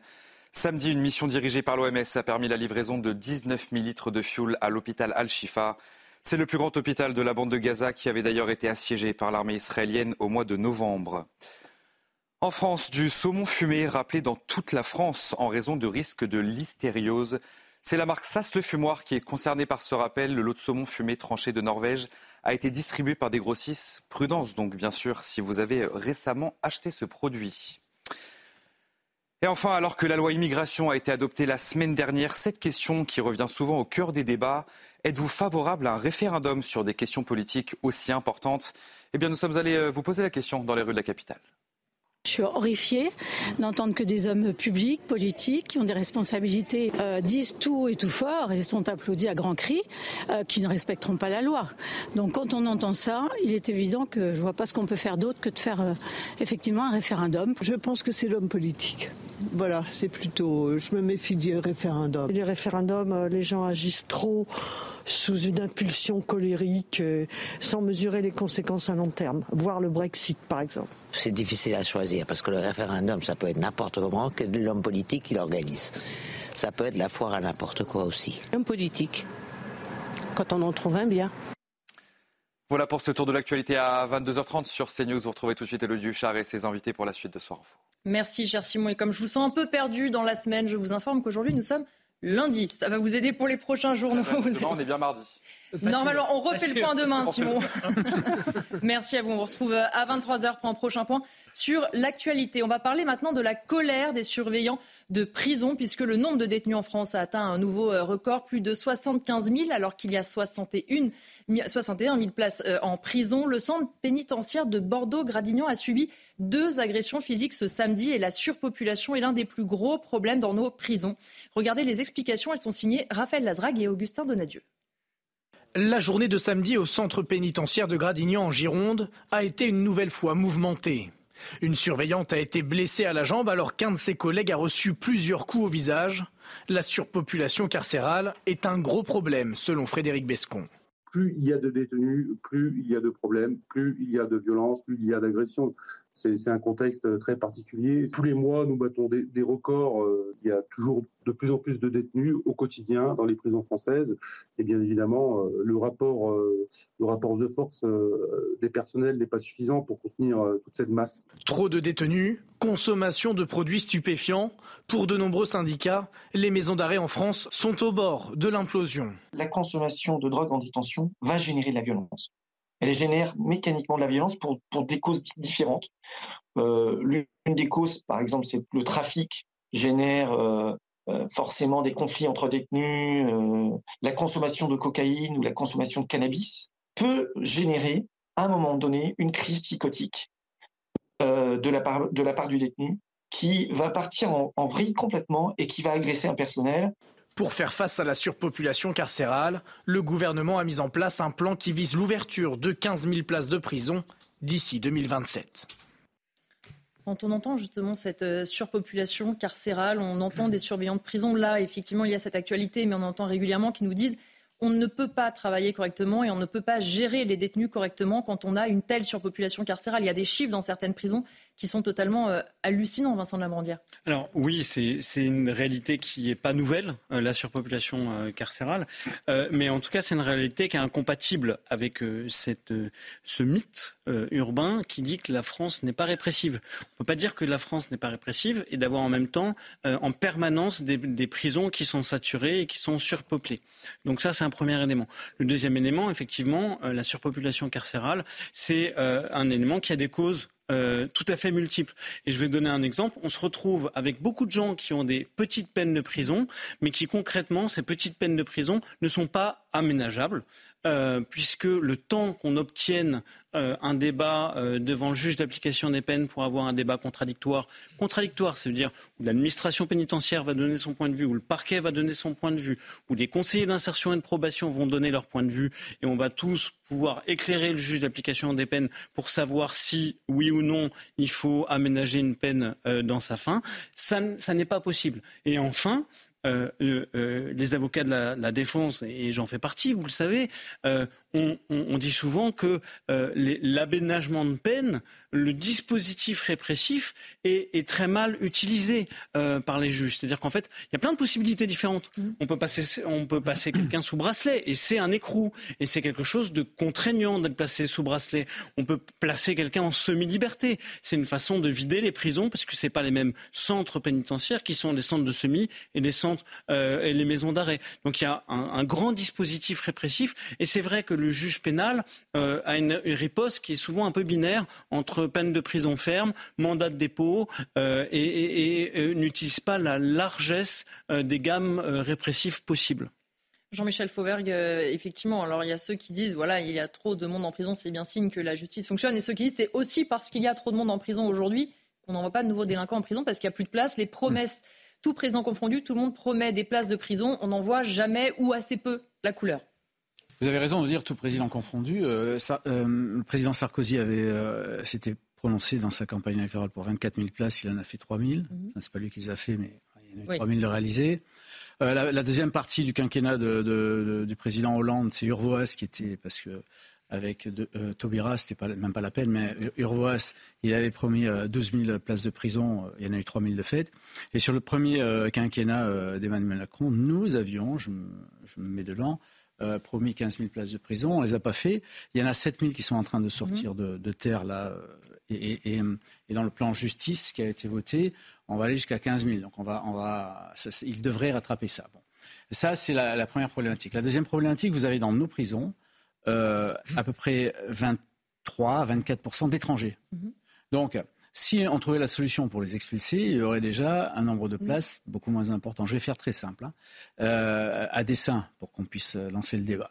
La deuxième chose, vous avez un nombre important de, de gens qui ont des problèmes psychologiques. Oui. On n'a pas la, la, la, la, la problématique de la psychologie en France, elle est, elle, elle est importante. Il n'y a pas de, il n'y a pas assez de places en centre fermé, et cetera. Donc, ils encombrent les prisons. Et vous avez aussi... Euh, beaucoup de gens qui se retrouvent en préventive, quelquefois sans aucune raison, comme ce policier qui a, oui. qui a tiré sur, euh, euh, sur à Marseille, Naël, sur, sur Naël. Aussi. Voilà, euh, et, et, et qui, qui a fait euh, quatre mois et demi, cinq mois, je crois, mmh. de préventive, alors que euh, visiblement, la, la, les, l'article... Euh, du code de procédure pénale ne s'applique pas à lui puisqu'il y a sept cas qui sont prévus pour la préventive. Il n'y en a aucun qui s'applique à lui. Donc voilà, ça, ça c'était... Euh, mais il n'empêche qu'on a un certain nombre de personnes qui sont euh, mises en prison. Et si on arrivait à réguler, à réguler ça, ça permettrait aussi d'avoir, euh, de, de faire souffler un peu les, les pénitentiaires, les, les surveillants pénitentiaires. Je veux juste dire une dernière chose importante. Quand on crée quinze mille places de prison, il faut qu'on crée à minima... trente à trente-cinq mille places de, de surveillants pénitentiaires, on n'arrive pas à les recruter. On n'arrive pas à les recruter. Richard Abitbol, c'est vrai que la situation, quand on les entend entre la surpopulation, forcément des détenus euh, de plus en plus agressifs parce qu'ils vivent dans des conditions le, qui sont compliquées. Dire, c'est, c'est pas parce qu'il y a plus de personnes en prison, forcément, que les peines sont très sévères. Ça prouve qu'il y a beaucoup plus de délinquance, tout simplement. Euh, oui, c'est pas parce avez... qu'on va en prison qu'on voilà, va pour la vie. Ça. D'autant plus que les peines... Euh... moins de deux ans, si je m'abuse, ah euh, ne, ne, ne, les gens ne vont pas en prison. Ah non, ah non, pas ah non, ah non pardon. Pas bon, ils ne vont pas en prison. Donc déjà, quand vous avez plus d'un an de prison, c'est que ce n'est pas des toutes petites peines euh, comme, euh, comme le, l'avocat de la défense le fait naturellement. Donc, euh, bien entendu, il, il faut que les gens euh, puissent être mis en prison dans des conditions saines en plus, parce que souvent les conditions carcérales ne sont pas tout à fait euh, euh, saines. Et pour ça, il faut construire des, des, des, des prisons mmh. avec la qualification aujourd'hui. Alors, on, on soulève souvent le fait que les maires ne veulent pas de prison chez eux. Oui. C'est vrai. Mais il y a des zones complètement désertiques en France. On peut très bien mettre des, des oui, prisons... Oui, c'est pas parce qu'il y a une prison que tout le monde va s'évader non plus. Comment ? C'est pas non plus parce qu'il y a une prison que tout va s'évader. Oui, certains maires disent non et ils reconnaissent si, après... Si les maires ne veulent pas qu'à proximité de, de, de, d'une zone urbaine, il y ait des prisons, il y a beaucoup de zones non urbaines du tout... Mmh. Dans, dans, dans le Massif central, dans les Cévennes, où on peut mettre des prisons à distance des zones urbaines. Donc c'est un gros problème. Le vrai problème, il est peut-être économique et dont on ne parle pas, justement. Ben, c'est... c'est que ça coûte, ça coûte beaucoup d'argent. Oui. Et quand on a une situation de déficit énorme, de dette énorme, et qu'on euh, ne voit pas le bout euh, du tunnel, il est difficile d'engager encore des fonds. Je pense que c'est peut-être aussi le vrai problème. Jonathan Sicsou et Vincent de la Morandière. Ça coûte excessivement cher de fabriquer une prison. Euh, ça peut être un choix euh, d'investissement euh, euh, pour euh, une société qui a besoin de, de, de places de prison. Mais comme vous l'avez souligné, il y a, de, il y a plein de, de la, la plupart des élus ne, des élus ne veulent pas euh, de, parce que les, leurs, leurs, leurs administrés ne veulent pas de, de, de, de prison dans les, leurs abords euh, immédiats. Je vous signale qu'il y a de grands problèmes euh, ces temps-ci avec les riverains de la prison de la Santé, alors qu'on est mmh. en plein Paris. Mais vous, ils ont il y a également de grands problèmes euh, euh, euh, ces, ces, ces temps-ci, euh, notamment pour ceux qui travaillent la journée à l'extérieur, qui rentrent le soir, et cetera. Euh, Il y a une question que personne autour de cette table ne peut, à laquelle personne autour de cette table ne peut répondre de, de, de façon complète, me semble-t-il. C'est la doctrine à adopter. Je, euh, je sais quelle euh, peine. Je ne parle pas de crimes euh, euh, graves, et cetera. Vous, vous, vous abordiez, Matt, l'idée de la, la, la généralisation, du moins la, la, la, l'élargissement de l'emploi du, du, du bracelet électronique. Ça me, ça me semble être euh, une application de bon sens. Notre droit offre d'avant, un, une, une, une, un éventail de, de, de peines qui ne sont pas, comme vous le disiez, euh, suffisamment exploitées par, par les juges. Pourquoi est-ce uniquement la liberté ou la prison, alors qu'il y a plein de choses possibles? Je caricature euh, euh, euh, euh, volontairement.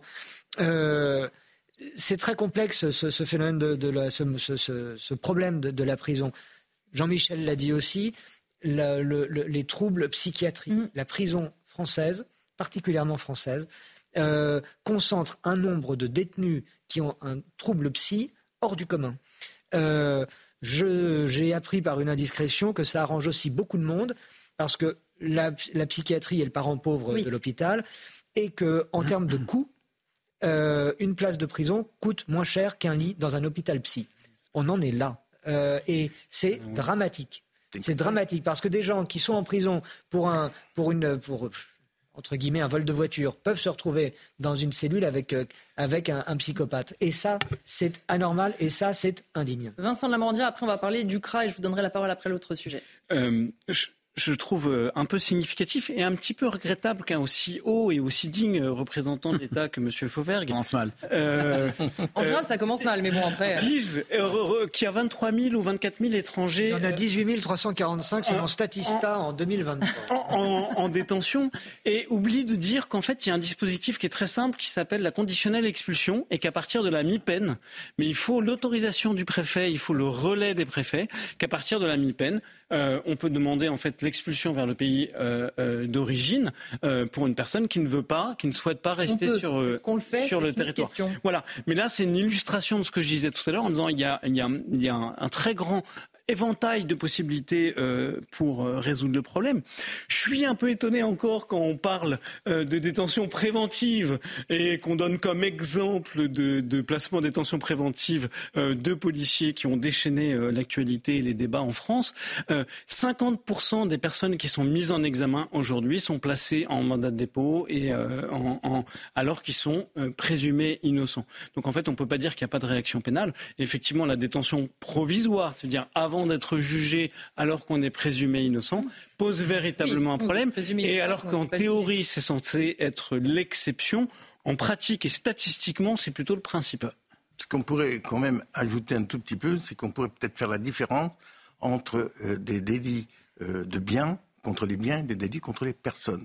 Et je pense que si on doit être intraitable contre les délits contre les personnes, on peut plus facilement aménager des délits contre des biens. Est-ce que c'est un petit mot, Jean-Michel, et après on va passer à l'évasion dans le C R A, justement. Alors un petit mot, juste peut-être pour vous faire rire. Moi, j'étais directeur départemental de la sécurité publique à Cayenne, en, en, en Guyane, à une certaine époque de ma vie.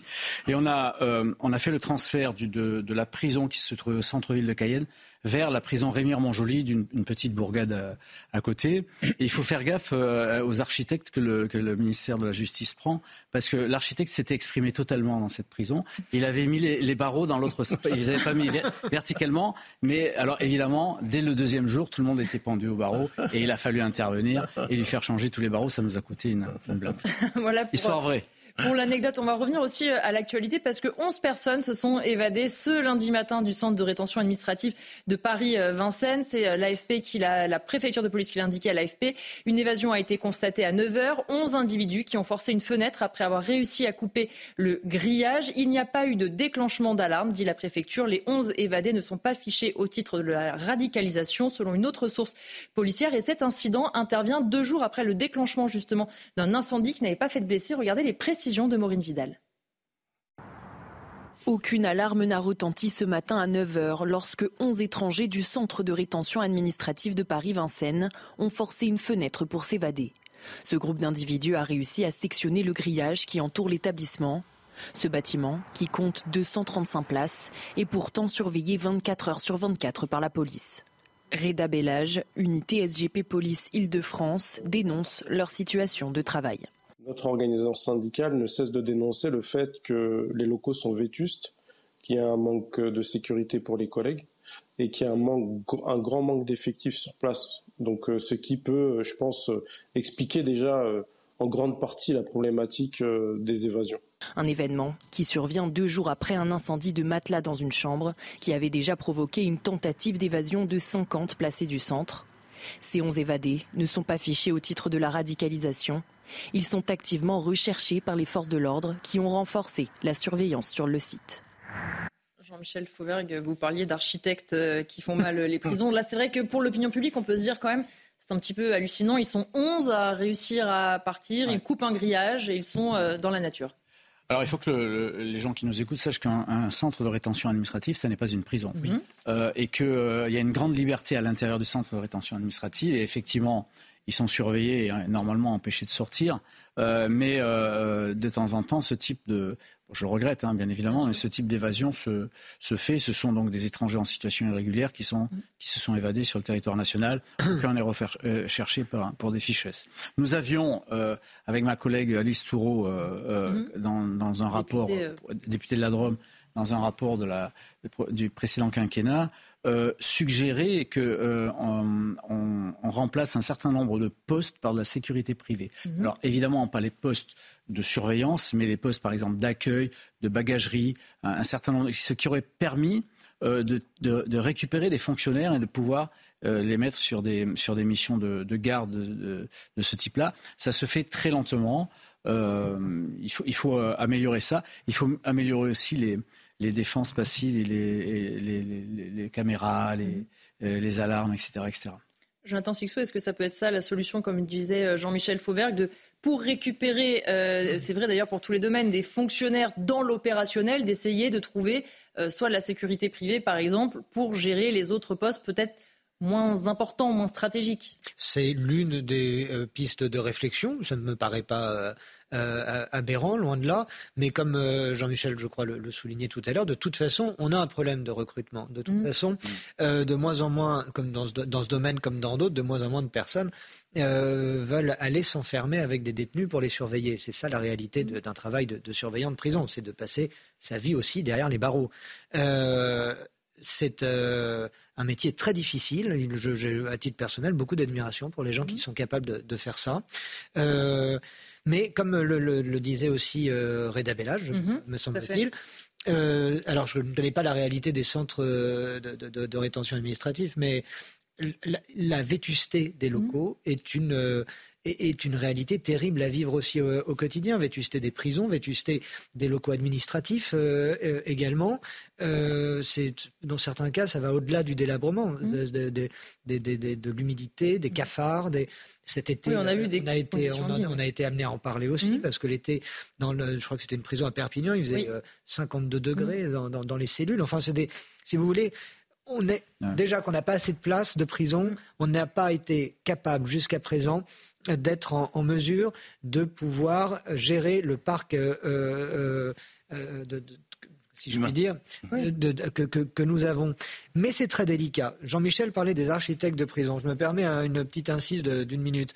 Il y a quelques années, j'avais suivi les confé- des conférences passionnantes organisées euh, par le ministre, l'ancien ministre Robert Badinter, mm-hmm. euh, où il avait invi- c'était cinq jours de réflexion autour de la prison. Et euh, c'était passionnant d'avoir ces échanges entre architectes, entre philosophes, et cetera, et que M. Badinter euh, euh, animait.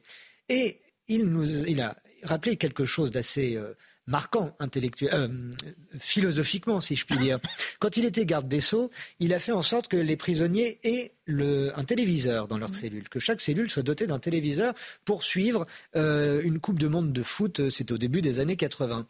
Bien, tout le monde lui est tombé dessus, parce que dans la France de ces années-là, tout le monde n'avait pas encore un téléviseur à la maison. Et, se pose, et s'est posé la question, comment faire en sorte qu'une vie enfermée soit digne, mais comment juste, mais, mais faire en sorte que la vie d'un prisonnier ne soit pas supérieure à la vie d'un Français, le plus pauvre soit-il, euh, pardon, euh, euh, mais qui mène une vie honnête. Et se joue là quelque chose de, de, de, de, de, de, de compliqué, pour, pour faire simple, compliqué à, à réfléchir, compliqué à raisonner, euh, à quoi doit ressembler une prison. Et comment euh, la gérer, je pense qu'on sait la gérer. Euh, mmh. On sait euh, à tous les, à, dans tous les domaines. Mais à quoi doit ressembler la prison ? La prison, entre guillemets, idéale. Et pour celui qui, l'entre, qui y entre, parce qu'en France, quand on entre en prison, c'est pour en sortir. Mmh.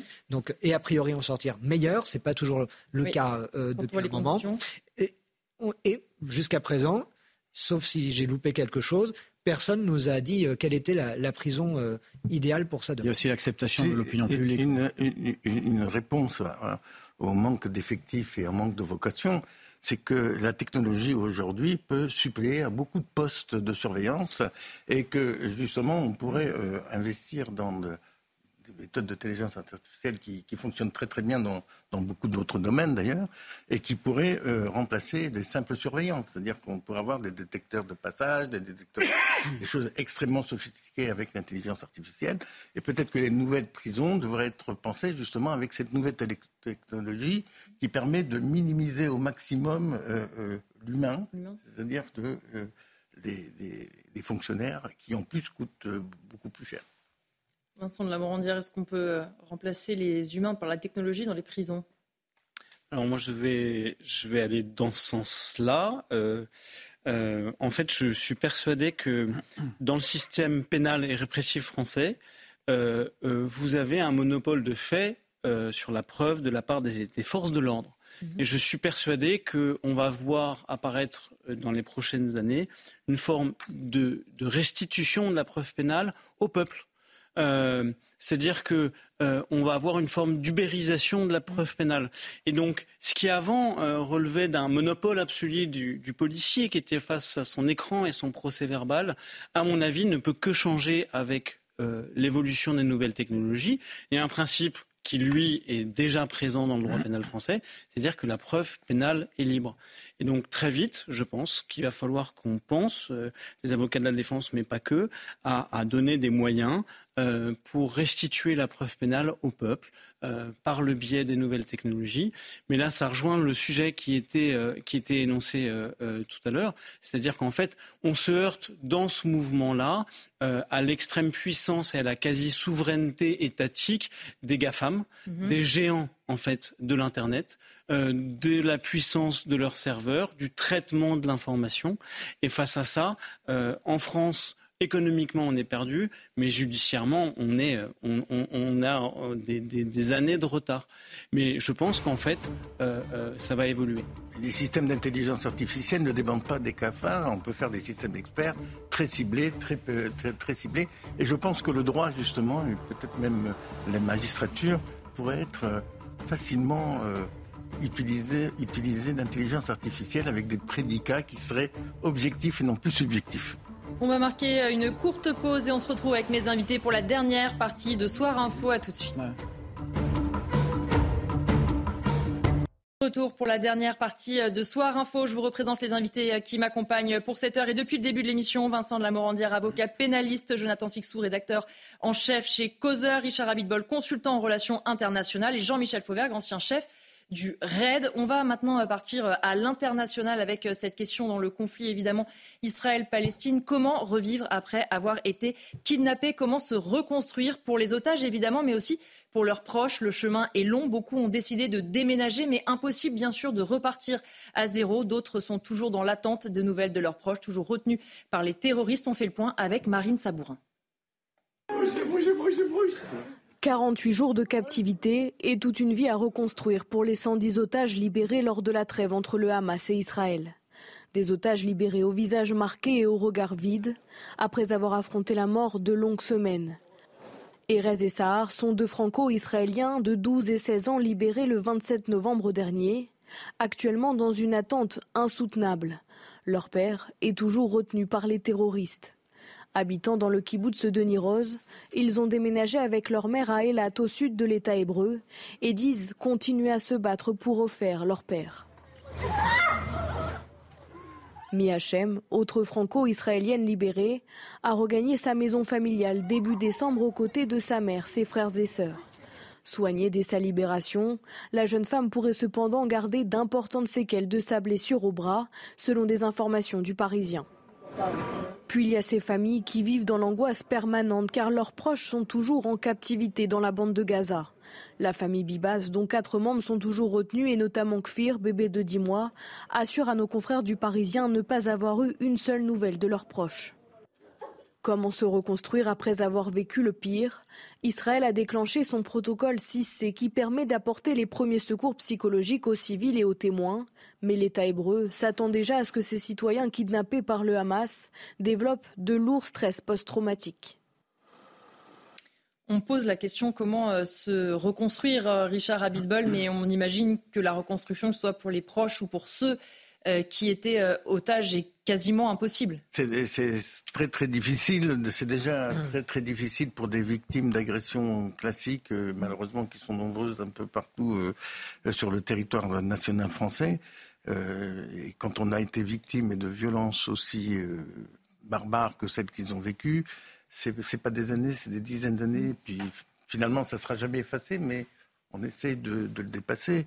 Il y aura des gens peut-être qui font des tentatives de suicide. Après ça, il y a des gens qui, qui, qui, qui vont ressasser, qui vont faire des séjours en, en hôpital psychiatrique. Il y a des, des gens qui, qui, qui, qui, qui auront un mal fou à reprendre une vie ordinaire. Mmh. Mais, mais nous sommes en Israël. En Israël, ils ont malheureusement la, l'habitude de tout ce genre de drame.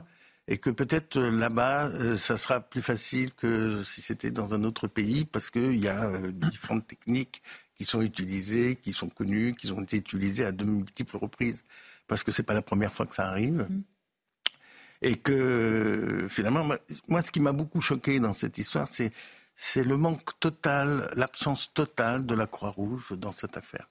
Moi, je, euh, la Croix-Rouge s'est très mal comportée pendant la Deuxième Guerre mondiale. Et là, elle démontre encore une fois euh, qu'elle euh, a une attitude qui est assez sélective. Et, et ça, ça me choque énormément. Euh, ils auraient pu exiger d'avoir au moins l'état de santé des, des, des, des otages. Ils auraient pu exiger d'aller les rencontrer. Ils auraient pu exiger un tas de choses qu'ils font à longueur de journée. Ils sont là pour... Euh, Euh, réprimander les Israéliens sur ce qui se passe à Gaza, mais eux, qu'est-ce qu'ils ont fait pour avoir la moindre, la moindre empathie avec ces otages ? Et je rajoute encore une chose qui me choque énormément, c'est qu'on est presque trois mois après les événements du sept octobre, quarante et un Français ont été tués, aucun hommage ne leur a été affecté. Jean-Michel Fauvergue, la question des, justement des otages pendant une période de guerre, elle est forcément compliquée. Benyamin Netanyahou lui-même disait la victoire, la limite entre la victoire et la catastrophe est très fine. Oui, mais ça prouve que ça prouve que la réalité des choses est, est perçue de cette manière-là, et il a raison de, de, de dire ça. En fait, en réalité, euh, euh, le gouvernement avait annoncé au départ un objectif premier, c'est vaincre le Hamas. Mmh. Pourquoi vaincre le Hamas ? Parce que le sept octobre, c'est un pogrom, c'est quelque chose de De, de, de phénoménalement, euh, enfin c'est indescriptible. Ça a frappé tout le monde, et en particulier euh, euh, les, les, les Israéliens qui pensaient euh, être euh, être safe derrière leurs leur frontières. Mmh. Et là, c'est un échec de, de ce point de vue-là. Et donc, il faut réparer ça. Il faut rattraper. Il faut. Et puis, c'est les, ces gens du Hamas. Il faut euh, euh, ces gens, ces terroristes du Hamas. Euh, il faut évidemment euh, les éradiquer, et, c'est, et, et, et moi j'en suis totalement euh, persuadé, compte tenu du passé que j'ai, il n'y a, y a aucun problème là-dessus, il faut les éradiquer. Maintenant, euh, quand vous êtes en période de guerre et vous menez une guerre comme ça, euh, c'est difficile à la fois, et c'est, c'est, ça serait même paradoxal, d'arriver à, à sauver des otages pendant que vous êtes en, en, en, en fait de guerre. Les, les, les otages qui ont été sauvés, c'est quand... Euh, il y a eu des pourparlers. Oui. Les, la guerre a cessé, il y a eu des pourparlers, des otages ont été sauvés. Les, tro- les trois otages qui auraient pu être sauvés, mmh. euh, c'est quand euh, l'armée israélienne était euh, à leur contact. Et je, je, je veux être bien clair là-dessus. Euh, quand on est en, en, en situation de feu, euh, avec le stress qu'on a, avec le, euh, le, l'aspect entonnoir que, qu'on a et tout, c'est très difficile. Euh, de, de, de résister à, enfin de, de, de prendre des risques euh, importants. Et donc, euh, je comprends très bien pourquoi il y a eu ouverture de feu, et cetera. Il y a, il y a eu, euh, pour ce, ce moment-là, il y en aura après, sans doute, euh, peu importe. Je comprends très bien. Mais je, je, je, je ne peux pas m'empêcher de penser ce qui se serait passé si ces otages-là, ces trois otages-là, avaient été ramenés sains et saufs. Le, l'opinion publique, l'opinion mondiale aurait été euh, euh, retourné et euh, le, le, le gouvernement aurait eu la possibilité de dire, voyez, euh, on, on continue à faire cette guerre parce qu'il faut éradiquer les terroristes, mais il faut aussi secourir nos, nos, nos, otages. nos otages. Je voudrais qu'on regarde justement, avant de continuer le débat, une séquence qui s'est passée aujourd'hui. Benyamin Netanyahou était au Parlement et regardez, il a été fortement chahuté par des familles d'otages. Regardez. Je tiens à vous dire, messieurs les législateurs et chères familles, que nous n'aurions pas réussi à libérer plus de cent otages sans la pression militaire.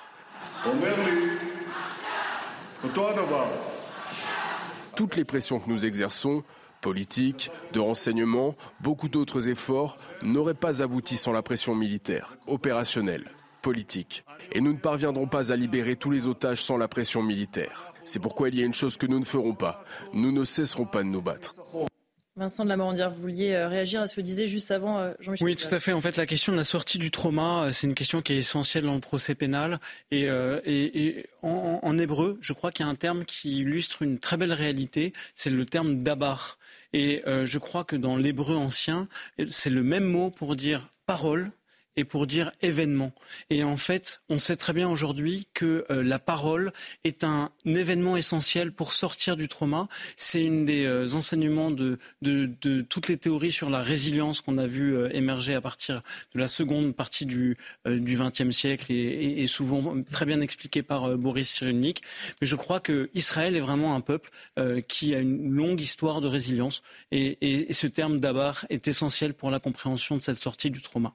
Jonathan Sicsou, sur la séquence qu'on a vue justement avec Benyamin Netanyahou, on voyait que euh, quand Jean-Michel Fauvergue parlait justement de ces trois otages qui ont été euh, tués par erreur, on a vu aussi dans l'opinion publique euh, un changement quelque part et on a vu évidemment du côté aussi des familles d'otages une inquiétude bien sûr qui était déjà présente mais maintenant une vraie volonté de dire il faut une trêve, il faut faire plus et on le voit d'ailleurs dans la, cette séquence, c'est ce qu'elle demande. On ne peut que comprendre la demande des familles de, d'otages. Euh, c'est, c'est une évidence humaine, naturelle, dirais-je. Euh, on ne peut que comprendre la, l'explication de Jean-Michel. On ne, peut, euh, on ne peut pas faire la guerre et en même temps euh, libérer des otages.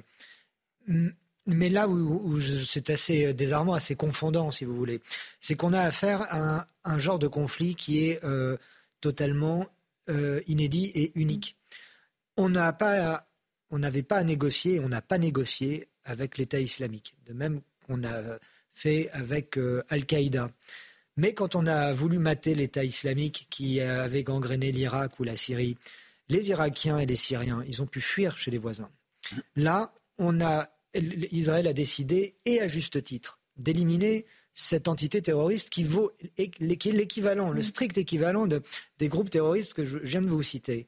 Mais il y a deux millions et quelques d'individus qui sont prisonniers de, de cette enclave. Et pourquoi aussi ils sont prisonniers ?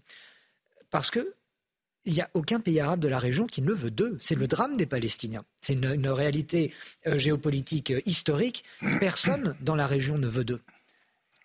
Et, et c'est là où il y a, si vous voulez, quelque chose d'int, d'intenable.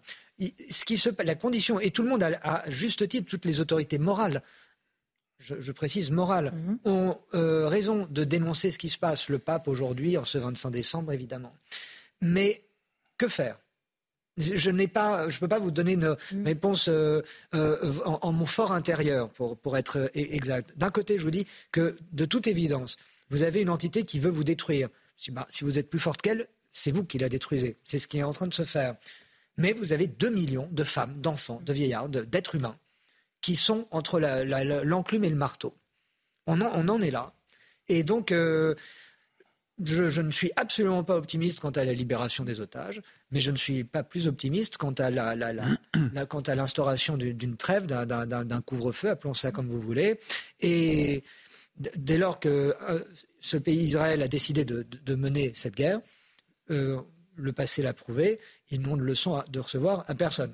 Sauf lorsque les États-Unis auront décidé de siffler euh, la, la fin de partie. Et ça, ça se traduira par quoi ? Ça se traduira par la fin des livraisons d'armement. Un Pour le moment, mot. Joe Biden, mmh. comme on l'a vu il y a dix jours, condamnait diplomatiquement mmh. l'opération, enfin la, la, la manière Netanyahou. mais les bateaux d'armement, d'approvisionnement américains continuaient d'arriver plusieurs fois par semaine dans les ports israéliens pour continuer de fournir, parce qu'Israël n'a pas tout l'armement qui se déverse sur Gaza. Donc tant, c'est les Américains qui continueront, et qui, c'est, tant que les Américains auront décidé euh, que Israël n'a pas fini le boulot, et en fait tous les pays de la région sont entre guillemets satisfaits de ce qu'est en train de faire Israël. C'est une guerre sale, c'est une guerre archi dégueulasse. Mais Israël est en train de faire le boulot que personne mmh. n'a pu faire depuis des années. Et quand on voit l'intensité, je termine sur ça, l'intensité des frappes, l'intensité des combats, et qu'on en est presque bientôt au troisième mois, et qu'ils n'en sont toujours pas arrivés à bout, ça donne une faible idée, je pense, de, de la, la, la, la, la façon dont ce, ce petite, cette petite bande de terre était archi, archi militarisée. Un dernier mot pour terminer. Pour donner une petite note optimiste dans ce cadre oui. assez morose, je pense que euh, la destruction définitive du Hamas sera une chance pour la région. Parce que comme euh, euh, M. Sesnik vient de, de le dire, euh, les pays de la région n'ont pas beaucoup bougé dans cette affaire. Ils attendent avec impatience la fin du Hamas parce qu'ils ont un plan, ils ont un plan aujourd'hui de sortie de crise, qui est le plan du, donné par le, l'Arabie saoudite, et qui permettra, une fois que le Hamas sera éradiqué, de mettre ce plan sur place et euh, de trouver une solution définitive pour la région. Parce que euh, les pays du Golfe veulent une région apaisée. Ils veulent une région apaisée parce qu'ils sont en plein développement économique et qu'ils veulent euh, assurer leur avenir. Et c'est pour ça d'ailleurs que les pays du Golfe ont développé des relations très... très étroite avec Israël. Donc je pense, on peut finir par une note optimiste, c'est qu'après ce, ce, cette guerre très dure et très, très pénible et très meurtrière, euh, on verra un petit peu de, de ciel bleu dans, dans l'horizon. Et pour justement continuer dans cette note optimiste, on voulait vous raconter cette histoire qui se déroule dans la vallée du Jourdain en Cisjordanie, alors que la guerre fait chaque jour un peu plus de victimes. Eh bien, une dizaine d'Israéliens ont décidé de venir aider des Palestiniens. Ils n'hésitent pas notamment à s'interposer face à leurs compatriotes. Regardez, l'histoire, elle est signée Viviane Hervier. Avec une dizaine d'autres militants, Miki Fischer, israélienne de soixante-treize ans, participe à l'entretien de ce puits de surface. C'est le seul point d'eau ici, dans cette vallée du Jourdain, où plusieurs familles palestiniennes élèvent chèvres et moutons. Je suis contre la violence. Je ne pense pas que quelqu'un gagne une guerre. Des gens meurent et je pense que tout le monde veut vivre. Depuis l'attaque du Hamas contre Israël, le sept octobre dernier, les actes de violence de la part des colons israéliens extrémistes se sont multipliés en Cisjordanie. Depuis le jour où les colons sont arrivés, ils nous harcèlent lorsque les moutons mangent en leur jetant des pierres. Ce petit groupe de militants israéliens dissuade les colons de commettre des actes de violence. Pourtant, Ayelet ne se fait pas trop d'illusions sur la portée de leur action. Je pense qu'il y a quatre-vingt-dix-neuf pour cent de chances qu'il n'y ait jamais de paix au Moyen-Orient si nous faisons quelque chose, et qu'il y a cent pour cent de chances qu'il n'y ait jamais de paix au Moyen-Orient si nous ne faisons rien. Alors nous devons faire quelque chose pour ce petit pourcentage, que les choses s'améliorent. La paix, le mot semble avoir disparu du vocabulaire dans cette région, et pourtant Ayelet, Miki et les autres y croient encore.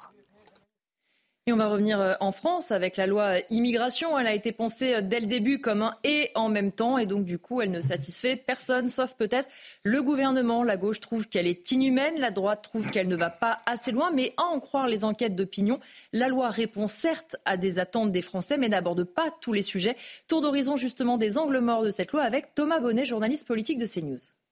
Bien que majoritairement soutenue dans l'opinion, la loi immigration ne répond pas à toutes les attentes des Français. Selon un sondage C S A pour CNews, Europe un et le J D D en date du dix-sept décembre dernier, soixante-sept pour cent des personnes interrogées voudraient faire primer le droit français sur le droit européen, notamment en ce qui concerne les expulsions. Rien dans la loi ne prévoit un tel dispositif. En fait, il faudrait réviser la Constitution par le biais d'un référendum. C'est ce que prônent par exemple les Républicains ou encore le Rassemblement national. Dans le même sondage, soixante et onze pour cent des Français interrogés voudraient la rupture de l'accord franco-algérien. Un accord signé en décembre mille neuf cent soixante-huit et qui offre un régime spécial pour les ressortissants algériens, ce qui les exclut de fait d'un certain nombre des mesures de la loi immigration. Alors le gouvernement n'exclut pas totalement la renégociation de cet accord, mais pas par la loi, plutôt par le biais des échanges bilatéraux entre le président de la République et son homologue algérien. Dans la loi non plus, rien sur l'externalisation des demandeurs d'asile. C'est ce que prônent des pays comme le Danemark, par exemple. Eh bien, ce n'apparaît pas dans le projet de loi immigration. Rien non plus sur la question des mineurs isolés. En ce qui concerne les autres mesures, qui pour certaines sont là aussi plébiscitées par une majorité de Français, notons que certaines d'entre elles pourraient être retoquées par le Conseil constitutionnel. Jean-Michel Fauvergue, on voit que sur le, ce coup-là, le « et en même temps », ça n'a pas franchement fonctionné. En fait, euh, moi je pense que ça va fonctionner, Élodie, le « et en même temps ». Pourquoi ? Parce qu'au départ, vous aviez une loi euh, euh, du gouvernement. Tous les articles du, du gouvernement ont, ont, ont, été, euh, ont, ont été prises dans cette loi, ont été votés. Plus d'autres articles d'une autre, euh, d'autres, d'autres formations politiques, le L R, hein, pas, pas trop de, pas trop de R N qui était là pour, pour tenter de récupérer la victoire, mais voilà. Donc vous avez en fait en même temps avec euh, d'un côté euh, la, la majorité euh, actuelle et de l'autre côté la majorité des L R et qui arrive à un accord qui est plébiscité par les Français. Alors certes, euh, il y a des choses qui, qui ne sont pas dans ce projet de loi. Mmh. Euh, l'externalisation, par exemple, parlons-en, l'externalisation de, des demandes d'asile aux frontières, eh bien ça, c'est pas dans le projet de loi, mais c'est dans le pacte asile-immigration de l'Europe euh, qui, le même jour, euh, a été voté. Bon, il, ça manque encore euh, de, de vote parce que le, le parcours total n'a pas été fait, mais qui prévoit qu'on traitera les, les, les, les demandeurs d'asile aux frontières. On ne les laissera pas s'essaimer à droite et à gauche et on va les traiter là, là-dessus. Donc on avance là-dessus. Moi, je suis euh, parfaitement... Euh, Je, je, je pense qu'il faut traiter l'immigration qui touche notre pays à la fois par la loi au niveau du local, mais aussi avec la grosse puissance de feu euh, que pour l'instant on n'a pas vue, je vous le, je vous l'accorde, de l'Europe. Mmh. Euh, et, et les, les choses sont en train de, de changer. Euh, on ne pourra pas. Euh, on ne pourra pas, je vous le dis, j'étais euh, sous-directeur de la police aux frontières chargé d'international, euh, et, et, et je, on ne pourra pas euh, gérer nos frontières si on, les, si on les gère à nos frontières à nous, parce qu'on a à minima sur, nos, sur notre pays, euh, euh, sur notre hexagone, deux mille cinq cents kilomètres de frontières euh, physiques. Et si vous mettez un flic chaque, chaque deux mètres pour oui. empêcher les gens de passer au milieu, eh bien vous mettez toute la police, la gendarmerie, l'armée, et cetera. Vous ne pouvez pas. Et puis on est dans un... Dans, dans, dans, dans un Dans, dans, un, dans, dans une espèce de centre Schengen euh, qui n'est pas seulement euh, la libre circulation des hommes, c'est aussi la libre circulation euh, des marchandises mmh. qui nous permet d'avoir un, un haut niveau aussi de, de, de, de commerce, et cetera. Donc euh, il faut continuer dans ce sens-là, il faut se servir à la fois de notre loi telle qu'elle est là. Moi, le, telle qu'elle est là, elle me convient. J'espère que le Conseil constitutionnel ne va pas trop la sabrer. Euh, elle me convient bien et, euh, et, et euh, associée au, à ce qui se passe en Europe. Ce qui se passe en Europe aujourd'hui, c'est, c'est extraordinaire. Hein. Vous, vous, vous avez vu que les pays du nord de l'Europe euh, veulent expulser de plus en plus. Vous avez vu qu'il y a, bon, je parle même pas de l'Italie. Mmh. Vous avez vu que l'Italie euh, veut régulariser quatre cent cinquante mille personnes pour ses, euh, pour son économie. Et vous avez vu que même le chancelier allemand euh, veut expulser plus fort et plus dur. Donc il y a, y a, y a quand même des choses qui se, qui, qui se positionnent là. Vincent de la Morandière, je vous l'ayais acquiescé quand Jean-Michel Fauvergue parlait aussi de l'action au niveau européen et pas uniquement français. En fait, euh, c'est vrai que c'est un vrai point aveugle sur cette loi. Déjà, euh, renégocier des traités, c'est pas du tout un niveau législatif. Bien c'est sûr. Pas au législateur de le faire, mais, mais ça peut être une prérogative notamment du chef de l'État. Euh, donc on est sur un niveau supra-législatif, c'est un premier point. Mmh. Deuxième point, effectivement, il y a quand même une grande source de déséquilibre sur la question du traitement de l'immigration. C'est une, un déséquilibre européen qui vient du règlement Dublin. Et qu'est-ce que prévoit le, le règlement Dublin notamment euh, c'est de pouvoir renvoyer les demandeurs d'asile euh, qui n'ont pas eu obtenu bonne, euh, gain de cause dans le premier pays de passage. Et donc en fait on voit très bien que les pays frontaliers du Sud comme l'Italie, comme la France, comme l'Espagne, en fait... Euh, euh, prennent une responsabilité euh, qui est bien plus importante que les pays du Nord. Et donc on voit très bien qu'il n'y a pas de mutualisation de la question de l'immigration et de la répartition de l'effort pour euh, gérer cette question-là à cause de cette réglementation Dublin qui vient, à mon sens, déséquilibrer le système.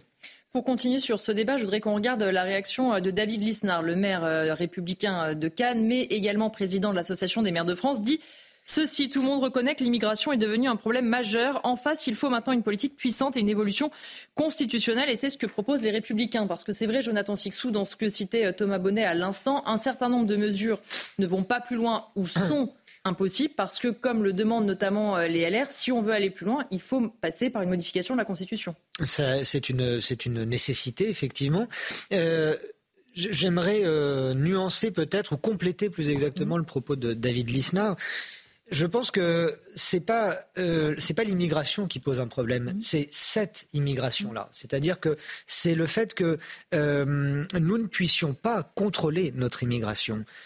Tout, comme tout pays euh, à travers le monde, nous avons besoin euh, d'étrangers, nous, de, mais nous avons besoin de savoir qui entre et pourquoi faire. Nous ne pouvons pas, comme nous l'avons euh, en France, euh, uniquement une immigration de, de, de droits sociaux, par exemple. Une immigration subie au lieu de l'immigration choisie. Exactement. Et je... Je, je, je vous rappelle qu'un pays qui s'est construit sur l'immigration et qui, euh, que, tel que, tel que les États-Unis, encore aujourd'hui, si vous entrez illégalement sur le sol américain, vous ne pourrez jamais être naturalisé américain. Les États-Unis, on en pense qu'on veut, c'est pas non plus la Chine, pour prendre un exemple de, de démocratie euh, relative.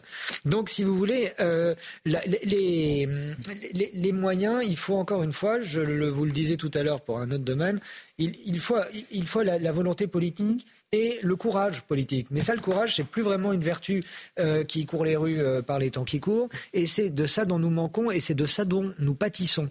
Et je pense que effectivement, euh, c'est toujours plus facile à dire qu'à faire, mais nous pourrons euh, arriver à, à, à, à contrôler, une fois que nous aurons davantage contrôlé le, ces, ces personnes qui sont à nos frontières et non déjà euh, euh, dans nos frontières, euh, arriver à, à juguler ces mouvements qui ne sont de toute façon, c'est inexorable, amenés à s'intensifier dans les années qui viennent. Ça, c'est une certitude. On va regarder une autre citation, et je vous fais réagir dans un instant, mais de David Lisnard qui disait ceci. « En France, on parle toujours du législatif, mais jamais de l'exécution. Or, nous avons un problème d'exécution, on le voit très bien avec les O Q T F ou avec les interdictions de séjour. » C'est vrai, Richard Abitbol, qu'on avait, on nous promet cent pour cent de résultats sur les O Q T F. On nous met en place un tas de lois. Mais à la fin, on oublie de mentionner que, premièrement, il faut que ces lois soient appliquées, premièrement, et que les O Q T F, ça ne dépend pas que de nous. Quand on n'a pas les laissés-passer consulaires en face, on a beau se dire... Nous, on veut cent pour cent d'exécution des O Q T F. Non, on n'est pas souverain là-dessus. Cette question rejoint la précédente. Mmh. C'est-à-dire, le vrai problème, ce n'est même pas l'immigration, c'est la souveraineté nationale. Est-ce que la France...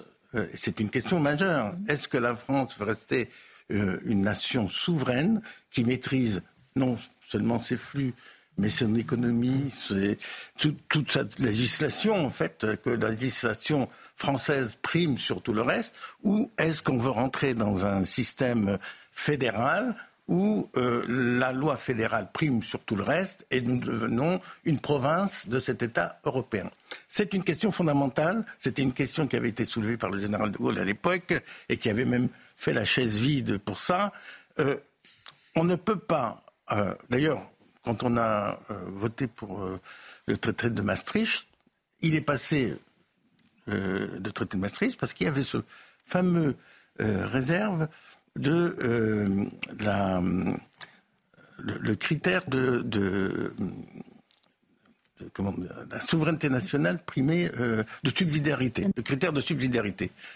La, la, les lois européennes ne pouvaient être créées que s'il n'y avait pas De, de, de même loi française, c'est-à-dire que l'Europe sub, venait en, en subsidiarité de ce que la France toute seule ne pouvait pas faire.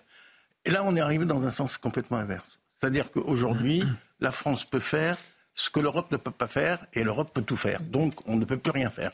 Et le problème de l'immigration est un des, des, des éléments de cette grave lacune et, et seuls les Français peuvent décider de ça. Euh, c'est pas ni M. Macron, ni M. Lisnard, ni M. Wauquiez. C'est une question fondamentale, c'est une question existentielle de la nation française. Il faut poser la question française. Est-ce que vous voulez de rester un État souverain à l'intérieur d'une Europe euh, des nations ou est-ce que vous voulez être un État dans un État fédéral ? Et à ce moment-là, on aura la réponse claire, nette de ce que veulent les Français. Malheureusement, on dit toujours ce que veulent les Français n'est pas ce que le, la logique voudrait ou ce que la, la régularité des choses voudrait. Ça, c'est un problème fondamental. On saura bientôt ce que veulent les Français sur oui, les, les élections, élections européennes. Ouais. C'est dans quatre mois. Euh, ça ne changera rien on... sur les faits. Allez savoir. Jean-Michel. Oui, tout à l'heure, euh, vous aviez passé un reportage sur le référendum et, et la, la, oui. la plupart des gens ont dit... Euh, Pourquoi faire euh, C'est surprenant d'ailleurs. Hein. Euh, on, on, pouvait, n'y croit plus. on pouvait penser. Oui, parce qu'on que... dit que les gens attendent un référendum, oui. alors qu'il se pourrait qu'ils attendent autre chose qu'un référendum. Il y en a qui vous disent que c'est, c'est du rôle du politique, et cetera. Donc c'est assez surprenant. En fait, en réalité, euh, un, un référendum, euh, pourquoi faire? Oui, pourquoi pas. Donner la parole au peuple, c'est, c'est, c'est toujours un bon principe. Euh, néanmoins, ce qu'il faut, euh, c'est arriver à faire en sorte que nos juges administratifs et nos juges judiciaires aussi, mais surtout nos juges administratifs en matière de, de, de, de jurisprudence sur l'immigration, Euh, applique la jurisprudence nationale plutôt que la, la jurisprudence des cours de justice européenne et la, et, la, et la Cour européenne des droits de l'homme. Ces jurisprudences-là, euh, ça n'est, c'est, normalement, c'est très peu de juges français de les appliquer. Mais c'est, c'est, normes, c'est, mais c'est, voilà, c'est, c'est aux autres juges. Donc à partir du moment euh, où, euh, où on aura euh, la, la, la possibilité de dire aux juges administratifs, eh bien non, euh, tu obéis à la loi française et pas à la loi... Euh, Euh, à, à, au, au, à la loi, en particulier le, la Cour européenne des droits de l'homme, hein, la, la, la, la Cour de justice européenne, pardon, qui n'est qui qui qui pas la Cour européenne. Il y a des oui, c'est plutôt la C E D H d'ailleurs. Je vous laisse répondre, Vincent de la Morandière. Oui, en fait, euh, euh, on, on est très clair. C'est vrai que la question de l'exécution, statistiquement, c'est une, c'est une question qui est réelle, parce que je crois qu'on est à moins de vingt pour cent d'exécution des O Q T F. On doit être à quatorze virgule sept, quelque chose comme ça. Mais pourquoi ? Parce qu'on a des juges qui sont parfois euh, courageux et qui entendent autre chose que les directives euh, du préfet ou de l'État ou la Vox Populi, et qui appliquent simplement le droit, qui disent le droit. Et, et, et je Je dois admettre que euh, les juges, bah, par exemple, le respect qui est dû à la vie privée et familiale, euh, ça c'est quelque chose. Euh, euh, aussi, les, les, les conditions dans lesquelles les étrangers sont contrôlés et interpellés parfois, euh, qui euh, ne satisfont absolument pas aux exigences du code de procédure pénale euh, ou alors euh, de la, du droit interne. Donc en fait, le juge Euh, applique et le droit interne et la C E D H de manière assez courageuse, il faut le dire, euh, mais c'est vrai, euh, ce sont pas des politiciens, ils, ils simplement ils appliquent des critères, la vie privée et familiale, la régularité de la procédure, euh, les conditions d'interpellation qui interdisent, qui interdisent par exemple en France un contrôle au faciès. Alors c'est vrai qu'il faut un, un acte un peu objectif pour contrôler euh, quelqu'un, l'identité de quelqu'un, et ça il faut pas l'oublier. Je voudrais qu'on écoute maintenant Karl Olive, le député Renaissance et assez proche du président de la République, qui était ce matin l'invité de nos confrères de France Info. Écoutez ce qu'il leur disait. Le Conseil constitutionnel, c'est pas plus le, le goodies du gouvernement que le porte-clés des L R. À la, à la minute où les L R, par exemple, euh, imposent ou se mettent d'accord avec le gouvernement sur euh, un renforcement de la loi, alors qu'ils savent peut-être que le Conseil constitutionnel passera par là, c'est le Conseil constitutionnel, c'est l'arbitre du match.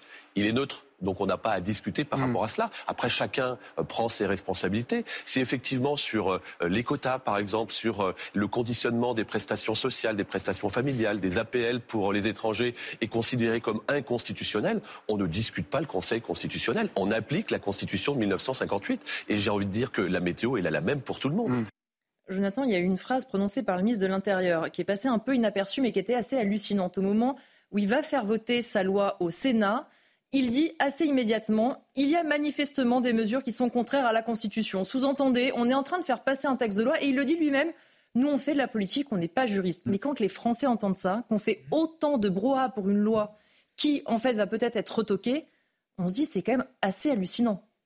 Et de le dire franchement, parce qu'on sait que ça arrive souvent, mais de le dire aussi franchement. Vous avez répondu à la question dans votre... ah mince, je ferai plus court la prochaine fois. Non, non, mais vous avez parfaitement raison. C'est comment après s'étonner que les Français n'aient plus aucune confiance en, en la politique ? Ouais. Comment ensuite euh, critiquer les personnes qui critiquent euh, la façon dont on fait de la politique aujourd'hui en France ? La, la, la... Et... Après le, le vote, avoir ce en même temps injustifiable parce qu'il est incompréhensible d'un président qui vous dit je me félicite du vote, mais en même temps il y a deux trois points qu'on va passer de, que, oui. qui, qui méritent d'être retoqués par le Conseil constitutionnel. Euh, il n'y a et c'est même pas qu'il n'y a plus de boussole. Peut-être que si quelqu'un a encore une boussole du, du, du côté du gouvernement, euh, euh, il y a quatre fois l'indication nord, si vous voulez, parce que on ne peut pas euh, euh, objectivement. En, en toute bonne foi, arriver à dire ce que pense le chef de l'État sur ce texte aujourd'hui. On marque une pause dans nos débats, on y revient dans un instant parce que c'est le, l'heure de faire le point sur l'actualité avec vous, Simon Guillain. Rebonsoir Simon.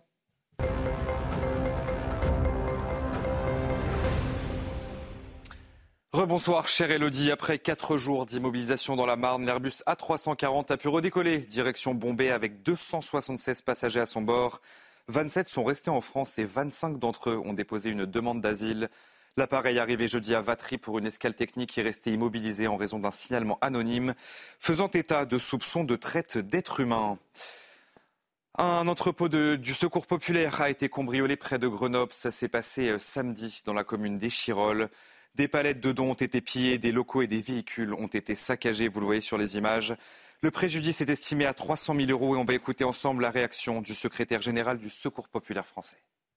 On a vraiment touché le cœur du Secours populaire, le cœur de la solidarité, en période où la population a vraiment besoin d'une solidarité de la, la population, de l'ensemble de, de, des citoyens. Et on trouvait que c'est la première fois au Secours qu'on, qu'on, qu'on tout le monde en parle, entre nous on en parle. C'est la première fois qu'on vit vraiment ça, parce que tout le monde est choqué, tout le monde est ému, parce qu'il y a, y a du vol, il y a de la dégradation, il y a un saccage, euh, des camions abîmés, déchirés, de la tôle déchirée, bon, au sens propre du mot déchiré. Euh, les photos sont impressionnantes, et quand on rentre dedans, tout le monde reste, il n'y en a pas un qui sort sans les larmes aux yeux, parce qu'il me dit « c'est pas normal ce qui arrive, c'est pas normal ». Pour son deuxième déplacement depuis le début de la guerre, le Premier ministre israélien a promis une intensification de l'offensive militaire dans l'enclave palestinienne. Devant ses soldats, Benyamin Netanyahou s'est montré inflexible. On va écouter donc ensemble le Premier ministre israélien. Nous ne nous arrêtons pas. Quiconque parle d'arrêt, cela n'existe pas. La guerre se poursuivra jusqu'à la fin, jusqu'à ce que nous la terminions, rien de moins. Et à l'occasion de son traditionnel discours de Noël, le pape François a appelé à la paix et dénonce la situation humanitaire désespérée dans l'enclave palestinienne. Le souverain pontife appelle à la libération des otages toujours détenus par le Hamas et demande un arrêt immédiat des opérations militaires. On va donc écouter ensemble Saint-Père ce soir. Je porte dans mon cœur la douleur pour les victimes de l'odieuse attaque du sept octobre dernier. Et je renouvelle un appel pressant pour la libération de ceux qui sont encore retenus en otage. Je demande que cessent les opérations militaires avec leur effroyable suite de victimes civiles innocentes et que l'on remédie à la situation humanitaire désespérée en ouvrant à l'arrivée de l'aide humanitaire. Que l'on ne continue pas à alimenter la violence et la haine, mais que l'on commence à résoudre la question palestinienne à travers un dialogue sincère et persévérant entre les parties, soutenu par une forte volonté politique et par l'appui de la communauté internationale.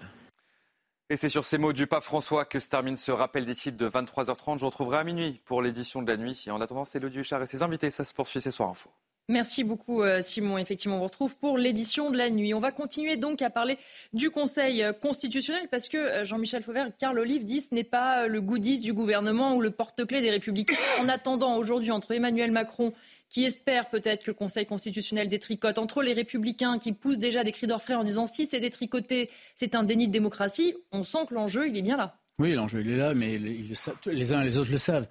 Alors, reprenons un peu cette loi. Cette loi, euh, dès le départ, elle a été rejetée. Elle a été rejetée parce que vous avez une espèce d'alliance un peu bizarre entre les, l'extrême gauche, l'extrême droite, un peu, euh, les, les L R, et cetera. Donc, elle a été... Et donc, partant de là, on a repris le, le, le texte du, du Sénat, dans lequel il y avait quasiment tout le texte. tout le texte du gouvernement, plus les rajouts euh, des sénateurs euh, L R, essentiellement. Pas R N, L R. Les R N ont voté contre hein, oui. euh, euh, au Sénat.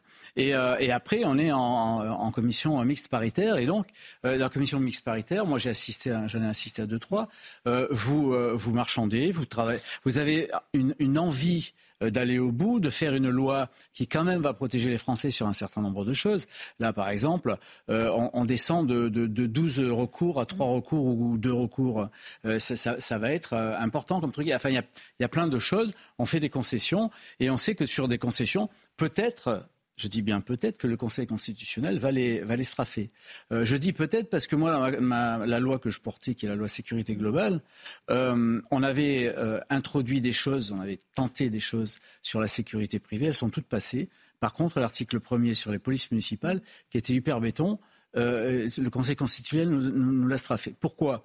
Parce qu'il faut savoir qu'en France, on, a, euh, on est le pays le plus contrôlé. Le, euh, on, a, on a des cours suprêmes, on a cinq cours suprêmes qui contrôlent le, l'action des, des, des élus. Cinq cours suprêmes dont les juges ne sont élus de nulle part. Vous avez le Conseil d'État, vous avez le Conseil constitutionnel, vous avez la, la, la Cour de casse, la Cour de cassation, la Cour de justice européenne et vous avez la, la C E D H, la Cour européenne des droits de l'homme. Cinq. Euh, et en plus, le Conseil constitutionnel, quand il juge un, un texte, il le juge sur la Constitution, c'est son rôle, mais il le juge maintenant aussi sur des lois qui ont valeur constitutionnelle, les droits de l'homme, les, les, les, les, les préambules des constitutions, mais il les juge aussi sur une, une jurisprudence fournie qu'il a, qu'il a travaillée, et puis la jurisprudence de la jurisprudence et la jurisprudence de la jurisprudence de la jurisprudence, ce qui fait qu'au total, on arrive sur, sur, sur tout et n'importe quoi. Ils peuvent dire tout et n'importe quoi, le Conseil constitutionnel. Et en, et en général, ils disent le contraire euh, de oui. ce que disent le Conseil d'État, parce qu'ils ne s'aiment pas entre eux. Donc voilà où on en est. Donc on verra au résultat. Avant de s'affoler, on verra au résultat comment les choses fonctionnent. Il ne faut pas s'affoler tout de suite ? Alors, il ne faut pas s'affoler. C'est-à-dire que... Alors, ça va aller. Alors, il n'y a aucun déni de démocratie. Au contraire, il y a un jeu, une, une, une mise en action... Citer des élus L R. Hein, de de tous les acteurs de la démocratie, parmi lesquels compte le Conseil constitutionnel. Alors, vous dites que c'est des, des juges qui ne sont pas élus. Alors, parmi les membres du Conseil constitutionnel, il y a les anciens présidents de la République, anciens garants de la Constitution, euh, qui ont quand même euh, passé l'épreuve du suffrage universel. Et en tout cas, nombreux à le, le, le Conseil constitutionnel n'est pas un pion. Et, et, et c'est sûr que euh, ceux qui ont voulu instrumentaliser politiquement et faire ce jeu politique que je trouve, à titre personnel, adroit et plutôt euh, euh, intelligent, dans le fond, peuvent avoir des surprises. Même à droite. Et donc, avant de crier euh, aux résultats, il faut ouais. attendre de voir les résultats du contrôle qui va être fait par le Conseil constitutionnel. Pour un homme de droit, je vous dis que vous trouvez adroit quelque chose qui relève un peu du dol. Parce que finalement, vous obtenez une, une acceptation de, d'un contrat en trompant celui qui va l'accepter. Donc il y a quelque chose qui relève du dol là-dedans. Vous faites une action, vous, vous faites une action c'est, c'est et vous dol, attendez. Vous s'il y a des, des, des mécanismes de contrôle non, et de régulation de cette action, mais, euh, d'être barré. Vous, vous, vous avez une, une analyse amorale de la politique. La politique, c'est un minimum de morale, parce que euh, ce n'est pas que de la morale, mais c'est un minimum de morale. Quand vous discutez avec quelqu'un pour avoir un accord, que ce soit dans le domaine privé ou dans le domaine politique, vous avez par, par conscience le respect de l'accord. Lors, dans cette affaire-là, à l'avance, ils avaient la, la, la, l'intention de ne pas respecter l'accord en le faisant casser par le Conseil constitutionnel.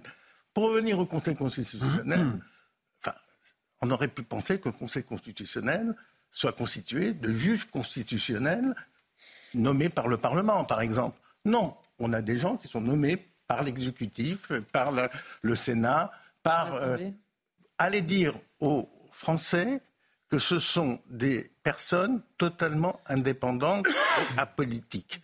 Bien entendu que non. Quand vous avez M. Juppé, quand vous avez M. Fabius...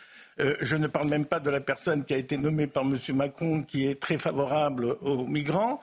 Euh, je, je, je pense que l, l, la neutralité est quand même loin du, loin du sujet. Donc je pense qu'aujourd'hui, il est absolument nécessaire que les Français reprennent confiance dans leur politique. Et tout ça ne fait que bafouer la confiance des Français dans la politique. Le problème principal dans une nation unie, et la confiance, la confiance dans ses politiques, la confiance dans ses juges, la confiance dans ses acteurs économiques et sociaux. Si tout ce qu'ils disent est sujet à, à, à interprétation machiavélique, ils n'y croient plus et ils s'abstiennent. Une dernière question, Jonathan Sicsou, sur justement toujours le Conseil constitutionnel, c'est que la droite a vanté le sérieux du Sénat, a vanté à quel point ils ont bien préparé le texte. Si jamais le Conseil constitutionnel retoque des mesures, certains disent... ça serait l'échec de Gérald Darmanin, mais est-ce que ce n'est pas aussi l'échec de la droite qui n'a pas vu arriver que ce texte avait été quelque part mal rédigé ? Normalement, on sait que les sénateurs sont sérieux là-dessus.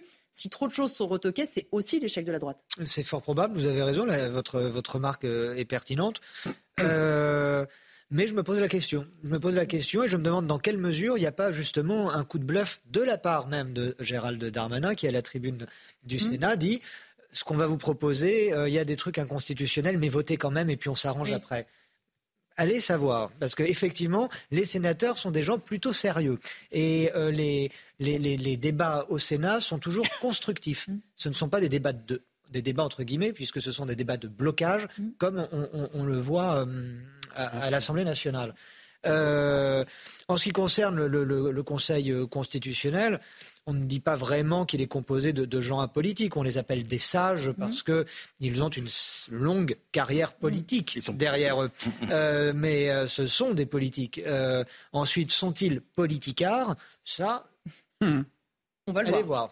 voir. Un dernier mot rapide, Jean-Michel Fauvergue, on a un dernier sujet. Oui, un dernier mot rapide. Euh, j'ai entendu euh, Sébastien Chenu de, du R N qui disait... Euh, Si, euh, si le Conseil constitutionnel détricote la loi, il faudra se poser la question de changer la Constitution. Non, mais non, pas du tout. Pas du tout. Il faudra se poser la question de savoir comment fonctionne le Conseil constitutionnel. Parce que si vous changez la Constitution, assez rapidement, la nouvelle Constitution, vous aurez les lois de valeur constitutionnelle et la jurisprudence de la jurisprudence de la jurisprudence. Donc Sébastien Chenu a tout faux là-dessus. Il faut travailler sur la manière dont fonctionne le Conseil constitutionnel. Un dernier sujet pour les quelques minutes qui nous restent. On vous a parlé du département de l'Ain il y a quelques jours qui ne voulait plus accueillir de mineurs isolés car ils n'ont plus les capacités concrètes de les accueillir et la justice avait rejeté cette décision. Eh bien, on vous propose cette fois de voir l'exemple du Vaucluse qui est confronté aux mêmes problématiques. Les explications sont signées Audrey Berthaud. Une décision prise jusqu'à nouvel ordre. Le service d'accueil des mineurs étrangers non accompagnés est fermé depuis plusieurs semaines dans le Vaucluse. En cause, une poussée importante du nombre de dossiers selon le département, comme le précise Dominique Santoni, la présidente du conseil départemental du Vaucluse. Notre capacité d'hébergement est à saturation. Le département explique accueillir actuellement cent trente-cinq mineurs isolés, soit plus que les quatre-vingt-dix prévus réglementairement dans son engagement avec l'État. Or, pour les collectifs soutenant ces jeunes migrants, cette décision n'est pas justifiée, indique Chantal Raffanel, la référente de la commission juridique du collectif Romerta, qui vient en aide aux migrants. Le dispositif n'est pas plus saturé maintenant qu'il y a trois mois. Jeudi, le tribunal administratif de Lyon a suspendu une décision similaire du conseil départemental de l'Ain. Jean-Michel Fauvergue, on voit ces élus là dans le Vaucluse, c'était l'Ain il y a quelques jours, qui disent... On ne peut plus accueillir parce qu'on n'a plus de structure et des associations qui se battent pour que, eh bien, ils viennent quand même alors qu'ils n'ont pas d'endroit pour être accueillis. On se dit là, l'intégration, elle est de fait impossible. Il n'y a même pas de structure pour les accueillir. Avec un, avec un argument qui est extraordinaire. La, la, l'association dit euh, c'est pas plus saturé qu'il y a trois oui. mois. Oui, c'est, c'est, comme c'était mois, saturé, saturons un peu plus. Donc du coup, en fait, en réalité, c'est une, c'est une grosse problématique. Les M N A, les, les mineurs non voilà. accompagnés en particulier, parce que c'est eux qui embolisent le système départemental de, de, de l'aide à la, euh, de, de l'aide aux mineurs. Euh, et, et c'est une vraie problématique. Une vraie problématique. Euh, sur, il euh, y, y a deux types de problématiques. Sur Paris, vous avez euh, la problématique des, des enfants roms, mmh. euh, qui sont euh, pour pour le coup des, des Européens. Il mmh. euh, y a des accords avec la, la Roumanie et, et euh, ces accords sont peu ou, ou pas respectés. Euh, en, ensuite, vous avez la minorité. La minorité, vous avez à l'intérieur de, des mineurs non accompagnés des gens dont on se demande s'ils sont réellement mineurs. Donc il y a des tests à faire. Ce sont des, des tests, tests, osseux. tests osseux. Et je pense qu'il faut les généraliser mmh. pour pouvoir euh, désemboliser euh, et on s'apercevra qu'il y a un certain nombre de, de majeurs que l'on peut, euh, que l'on peut expulser. Parce que les mineurs, on ne peut pas mmh. les expulser. Euh, donc voilà, on, on, a, on en est là, mais ces départements, ils sont, ils sont à la peine, ils sont à la souffrance. Mmh. Et, et euh, à un certain moment, si vous n'avez plus d'argent, ben vous arrêtez, quoi. Je ne sais pas comment... Euh, et, et parce que si on remet derrière de l'argent, c'est, c'est, ça, ça coûte un milliard cinq maintenant, je crois, les, les M N A. Hein, je... Près de deux, on sait, on ne sait même pas. Ouais. C'est entre un et deux milliards. Donc c'est nous, euh, comme disait l'autre, c'est nous qui payons, quoi. C'est vrai, Richard Abitbol, qui a aussi la responsabilité de ces associations qui se disent coûte que coûte, il faut les accueillir. Alors avec effectivement cet argument, de toute façon. On est, euh, vous êtes déjà dans l'incapacité, c'est déjà saturé, on peut saturer un peu plus. Mais ces associations, on se demande ce qu'elles cherchent à la fin. Parce que dans ces départements-là où il n'y a plus de structure, en fait, on ne les accueille pas. C'est-à-dire qu'ils vont vivoter comme ils peuvent à droite à gauche. Mais oui, mais le problème, tout cette, euh, ce débat sur l'immigration, et cetera, est, est idéologique. Vous avez des idéologies absolument opposées. Euh, On voit bien qu'il y a une partie de la population française qui, qui veut contrôler ses frontières, qui veut maîtriser l'immigration. Et puis, il y avait une partie euh, certes euh, beaucoup moindre, mais qui euh, veut ouvrir les frontières à tout va, qui veut... Euh, ils, ils ont une connotation très idéologique, ces associations. Ce n'est pas des associations neutres, humanitaires, parce que s'ils étaient un peu humanitaires... Ils ne les laisseraient pas, pas venir, dans cette situation. Ils ne feraient pas venir des, des gens pour les mettre dans une catastrophe humanitaire, comme ce n'est pas possible. Donc, en fait, tout ça, c'est un problème d'idéologie. Et notre pays se meurt de l'idéologie. Si, à un moment donné, on pouvait se mettre autour d'une table et parler sans arrière-pensée, sans manigance, euh, manipulation, que, comme vous trouvez ça très, très su, suxe, comme on dit hein, dans les jeunes, euh, avec sincérité et honnêteté, peut-être qu'on pourrait régler les problèmes. Mais si chacun, derrière son optique politique, essaie de faire des coups fourrés à l'autre pour remporter la mise, eh bien, on a la situation qu'on a, qui va de mal en pis, Euh, qui se détériore depuis des années, euh, on peut dire même presque depuis quarante ans, euh, et le pays s'appauvrit, parce que tout ça, ça appauvrit le pays, et nous avons des situations économiques qui sont déjà difficiles, euh, et, et, et, et en plus, ça fait baisser les salaires de, de, de, de, des Français, puisque finalement, on fait venir des gens qui acceptent des salaires dérisoires, parce qu'ils n'ont pas d'autre choix que les accepter, et tout cela, ça amène la France vers le bas. Je vous entends fulminer, Vincent de la Morandière. Je fulmine. Parce qu'en fait, la générosité républicaine, et elle existe, à mon avis, doit trouver des relais citoyens. Et en fait, il y a quelque chose euh, euh, qu'on ne fait pas actuellement, euh, c'est pas prévu dans le système administratif, c'est demander à des citoyens si vous voulez accueillir chez vous quelqu'un. Et euh, ça n'est pas prévu, il y a une inflation normative et administrative qui interdit ce genre d'initiative.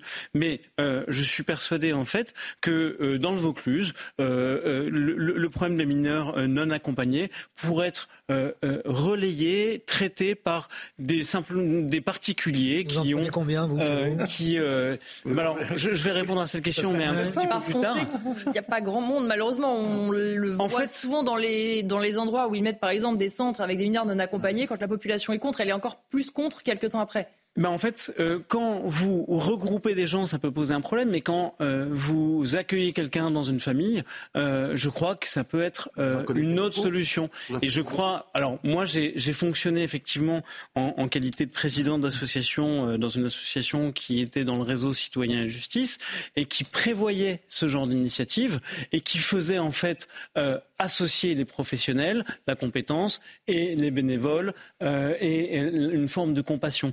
Et j'ai trouvé euh, qu'on a eu des beaux résultats que quand on associait les deux, c'est-à-dire une, une régulation de la générosité des bénévoles qui parfois manquent de cadre avec la compétence de professionnels et, et, et qui parfois euh, et s'éteignent aussi, qui s'assèchent euh, face à un manque de moyens, face à un manque de structure, euh, face... Euh, Euh, à, à, à des emplois qui sont... Euh, et, et j'ai trouvé que ça fonctionnait bien ensemble. Alors après, à ce que euh, je fais à titre personnel ou ce que j'ai pu faire à titre personnel ne regarde évidemment personne. Euh, euh, mais j'espère en tout cas euh, euh, pouvoir euh, penser que euh, la générosité euh, est, euh, est pas euh, inexistante en France. Et vous voyez, euh, on parle beaucoup... Euh, Euh, des, euh, de, des trois religions. Je pense qu'il y a dans trois, chez les trois religions, chez les musulmans, euh, comme chez les chrétiens, comme chez les juifs, un vrai appel à la générosité, à la solidarité avec les plus pauvres, euh, au mais sacrement de l'enfant. Mais là, je pense que vous, vous n'avez pas à tort dans le fond sur euh, tous les points que vous abordez, mais vous n'abordez pas un point qui est le point crucial, c'est le nombre. On peut être évidemment... Tout cette générosité. Et l'intégration, si on accueille quelqu'un chez nous, comment nous avons affaire à une vague. Et, et, est-ce qu'on ne pourrait pas déjà se préoccuper des gens qui sont malheureux chez nous, par exemple, les Français qui sont malheureux chez nous? Pourquoi, pourquoi voulez-vous toujours avoir la préférence étrangère? Tous vos discours, c'est la préférence étrangère, en fait. Vous avez des gens qui sont malheureux en France. Allez dans des cités, vous allez voir des gens qui sont depuis dix ans en train de chercher un logement social. Vous avez des gens qui et vont gens qui aller voir des gens qui... Mois, hein. Comment ? Tous les gens qui ne bouclent pas les fins de mois, qui tous les gens qui bouclent pas et qui sont au, au resto du cœur. Vous trouvez ça normal, vous ? Vous trouvez normal d'aller s'occuper des étrangers alors qu'on ne s'occupe pas de nos propres concitoyens ? Vous savez, le, le problème, c'est pas d'ethnie, comme vous avez dit la dernière fois, c'est pas de religion, c'est français et étrangers. Un pays normalement constitué, il défend d'abord ce citoyen avant de défendre les étrangers. Vincent de la Morandière, je vous laisse répondre rapidement pour que... Ah ouais, en fait, moi je pense qu'il n'y a aucune conscience qui puisse aider euh, et, et sortir, solutionner des problèmes euh, dans l'exclusion. Et ce que vous faites avec cette distinction me met euh, euh, très mal à l'aise, parce que la générosité, vous savez, euh, vous dites, euh, vous, vous citez en permanence... J'étais président d'Israël. Laissez-moi juste finir. Laissez-le terminer. Euh, rappelle-toi dans Israël que tu as été un étranger en Égypte. Et en fait, à la base de la Arrêtez foi d'Israël, c'est la dire. conviction et le respect de l'étranger. Arrêtez de dire... Moi, j'ai été président d'une association de lutte contre l'exclusion. Et je vais aller voir des, des, des, des, des familles qui étaient saisies au pied du sapin et qu'on saisissait les objets des enfants... Traiter des Français. Vous avez, vous avez fait une, une solution pour ces gens-là ? Souviens-toi que tu as été un invité pour ces gens-là ? C'est la fin de cette émission. Merci, messieurs. Merci à tous les quatre d'avoir été les invités de Soir Info. Restez bien sur CNews tout de suite. C'est l'édition de la nuit avec Simon Guillain.